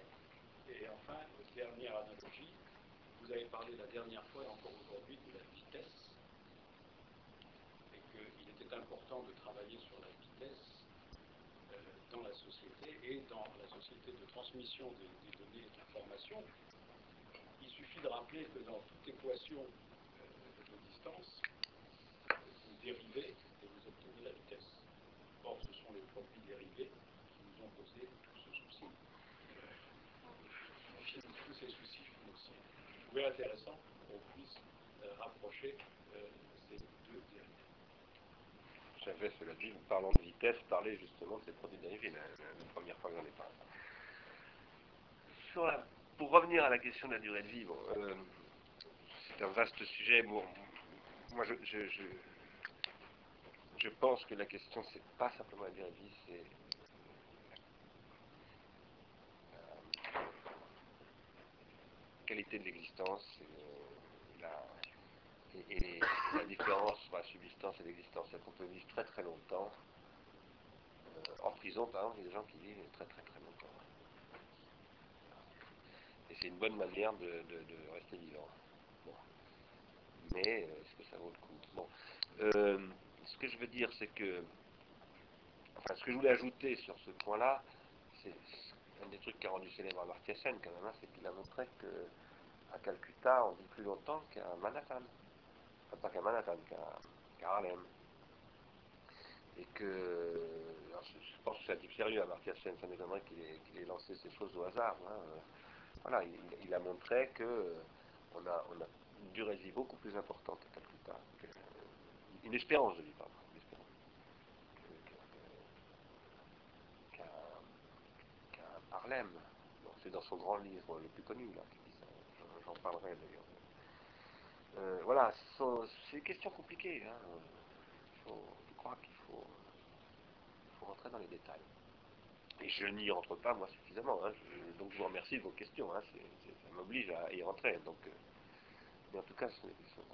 Alors, sur la relation forte, relation faible, et du plastique, de la plasticité matérielle à la plasticité sociale et la mémoire thermoélastique, euh, bon, qu'est-ce qu'on appelle relation forte ici hein J'ai sélectionné comme ça parce que c'est évidemment euh, très parlant la différence euh, chez les adolescents entre relations faibles et relations fortes d'adolescents et d'adolescents.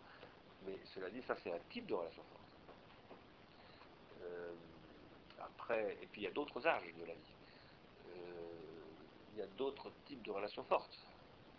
On pourrait peut-être dire par exemple que la relation entre la mère et l'enfant est peut-être plus forte que, etc. J'en sais rien, hein, je ne sais pas si ça a du sens par rapport à ça chez le bébé et que jusqu'à un certain âge et qu'après la relation se déplace et qu'elle va peut-être être plus dans l'éducation paternelle. Ou, vous voyez, bon, je pense qu'on peut. Il y a toute une un développementalisme, si je puis dire, de la relation. Euh, et que, par exemple, selon qu'on appartient à tel euh, type de société, etc., vous allez avoir des modes relationnels très très différents. Euh, par exemple, dans des sociétés où le, la chefferie est organisation sociale dominante, etc. Peut-être que les relations. Vous voyez, bon, il faut rentrer dans les détails. Donc, parce que là, on parle de force de la relation produite par la libido. Et pour moi, la libido est pharmacologique, ça veut dire qu'elle est organologique, et ça veut dire que, par exemple, moi, je considère que la libido du 19e siècle, pratiquement très peu de choses à voir avec la libido du 21e siècle. Je pense que l'organisation libidinale de, disons, des, des, des hystérique qu'analyse Freud avec Charcot euh, à 19e, et là c'est l'organisation libidinale d'aujourd'hui, à mon avis, il y a beaucoup, beaucoup de choses qui ont changé. Et là, il y a une plasticité pour le coup, voyez, je crois, hein, des grandes questions étant d'arriver à, identifier des, des omnitemporalités de l'économie libidinale, c'est-à-dire ce qui se maintient, alors par exemple, l'interdit de l'inceste, voilà, c'est ça une des grandes questions de la pharmacologie, d'ailleurs, j'essaie de parler. Mais voilà ce que je répondrais par rapport à la question des relations fortes et de la plasticité. Il y avait d'autres questions, oui. Je pense le monde, tu penses le monde, tu penses le monde, et qui pense le monde, et pourquoi penses-tu le monde, et qui fait le monde, et pourquoi, euh, enfin, pourquoi ces gens-là ont ils besoin de, de diriger le monde, parce que je comparerais le monde à, à, quelque, à un humain qui a mal et qui a des signes de faiblesse, et, et qui a, comme quelqu'un qui a commence à être malade, qui sent des choses, et je de, réagir, et que ce soit dans le domaine de l'économie que de l'écologie, dans tous les domaines, je pense qu'il y a des signes, et, et si on est là ce soir, c'est aussi pour les entendre, pour les comprendre, et essayer peut-être de, voir ce qu'on pourrait faire, parce que c'est très urgent, et j'étais présente euh, vendredi là, euh, un- à une recherche ici, et Enfin, je suis un peu émue, excusez-moi, parce qu'on dit des choses un peu dramatiques et je pense qu'il ne faut pas, il faut pas dormir. C'est c'est très important ce qui se passe aujourd'hui. Et on est là pour, euh, pour faire avancer ce monde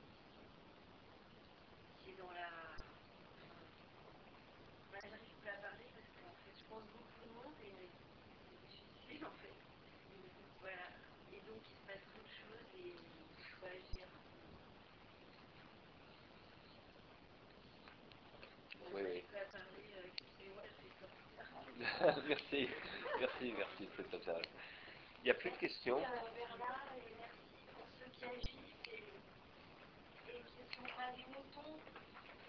Vive la révolution Est-ce qu'il y a d'autres questions? Oui. Ce qui m'a frappé dans ce que vous avez dit, c'est en fait c'est euh, c'est votre notion de la santé. C'est-à-dire que le le top d'harmonisation de la société et de l'autorisation de la société, enfin, on a employé ce terme un petit peu en bas, enfin, j'ai pu comprendre un peu ce que vous utilisez par là. Et j'ai l'impression que euh, le surgissement de l'individu est rendu de plus en plus difficile par l'indi- par l'intensification de ces processus à la fois de top d'harmonisation et de l'autorisation. Et euh, je, je, je me pose la question si finalement euh, la question de la santé, elle n'est pas liée quelque part euh, à l'intensification du processus de présence à soi et au monde. Euh, qui peut permettre quelque chose que vous avez dit à un moment donné, euh, la transindividuation, c'est ce qui permet l'agencement du processus de modernisation et de modernisation. Enfin, je ne sais pas, c'est même pas une question, c'est juste, euh, il y a quelque chose là qui me semble extrêmement fertile, euh, comme un surgissement de quelque chose qui pourrait être. euh, Juste pour préciser de, quoi je parle quand je dis ça, bon, c'est- effectivement très barbare de parler comme ça, parce que en plus j'ai pas développé ce que j'appelle top-down, bottom-up, etc. C'était, à l'occasion d'une, d'une question, mais qu'a posé monsieur, parce qu'il était à une conférence que j'ai faite à Londres où j'ai parlé de ça. Euh, mais euh, j'ai essayé de montrer dans cette conférence que ce qu'on appelle généralement en linguistique saussurienne, euh, le diachronique, c'est-à-dire la production de différences par la parole, qui fait que euh, en parlant, vous idiomatisez la langue, vous, vous la marquez plus ou moins de votre, euh, par exemple, vous inventez une nouvelle façon de parler. Vous pouvez le faire en tant que poète, en tant que chef de bande, en tant que présentateur de télévision, en tant qu'écrivain, en tant que scientifique, bon, bref euh, ou en tant que tout simplement paysan qui fait varier son. Voilà. Et ça, on appelle ça le diachronique, c'est ce, qui, fait l'évolution de la langue. Et en même temps, cette langue ne peut évoluer que si elle se synchronise, parce qu'il faut bien qu'il y ait des, espaces publics, des espaces de rencontre ou diachroniques pour pouvoir se produire, doit euh, composé avec une synchronisation. Euh, cette synchronisation euh, pouvant être à toutes sortes de niveaux. Et à un moment donné, conduisant avec l'élite de guerre Cotteret euh, à une politique de la langue portée par la monarchie française, avec la création de la- l'Académie royale, l'Académie française, à une, officialisation de la manière de parler. Il se passe la même chose avec Blanche de Castille en Espagne, à peu près au même moment, etc. Bon, ça, c'est d'ailleurs c'est ce que décrit la le concept de grammatisation de Sylvain Roux. C'est aujourd'hui ce qui se rejoue, selon moi, à travers les réseaux numériques, sous le nom de top-down, bottom-up. Et, je pense que si on veut vraiment reconstituer de l'individuation, au sens où c'était votre première question, et du rapport à soi, moi je suis simondonien, c'est que je pose que le rapport à soi ne se constitue que dans la mesure où je suis capable de nouer un rapport à l'autre à travers, à travers mon rapport à moi, si je puis dire. Donc il n'y a pas le moi d'un côté, euh, ça ne marche pas du tout comme ça. Euh, alors la question c'est d'arriver à constituer des, dispositifs de transindividuation et donc de tri- tricoter ces, différentes dimensions. Et c'est ça que j'appelle une écologie relationnelle. Voilà. On- on à Oui.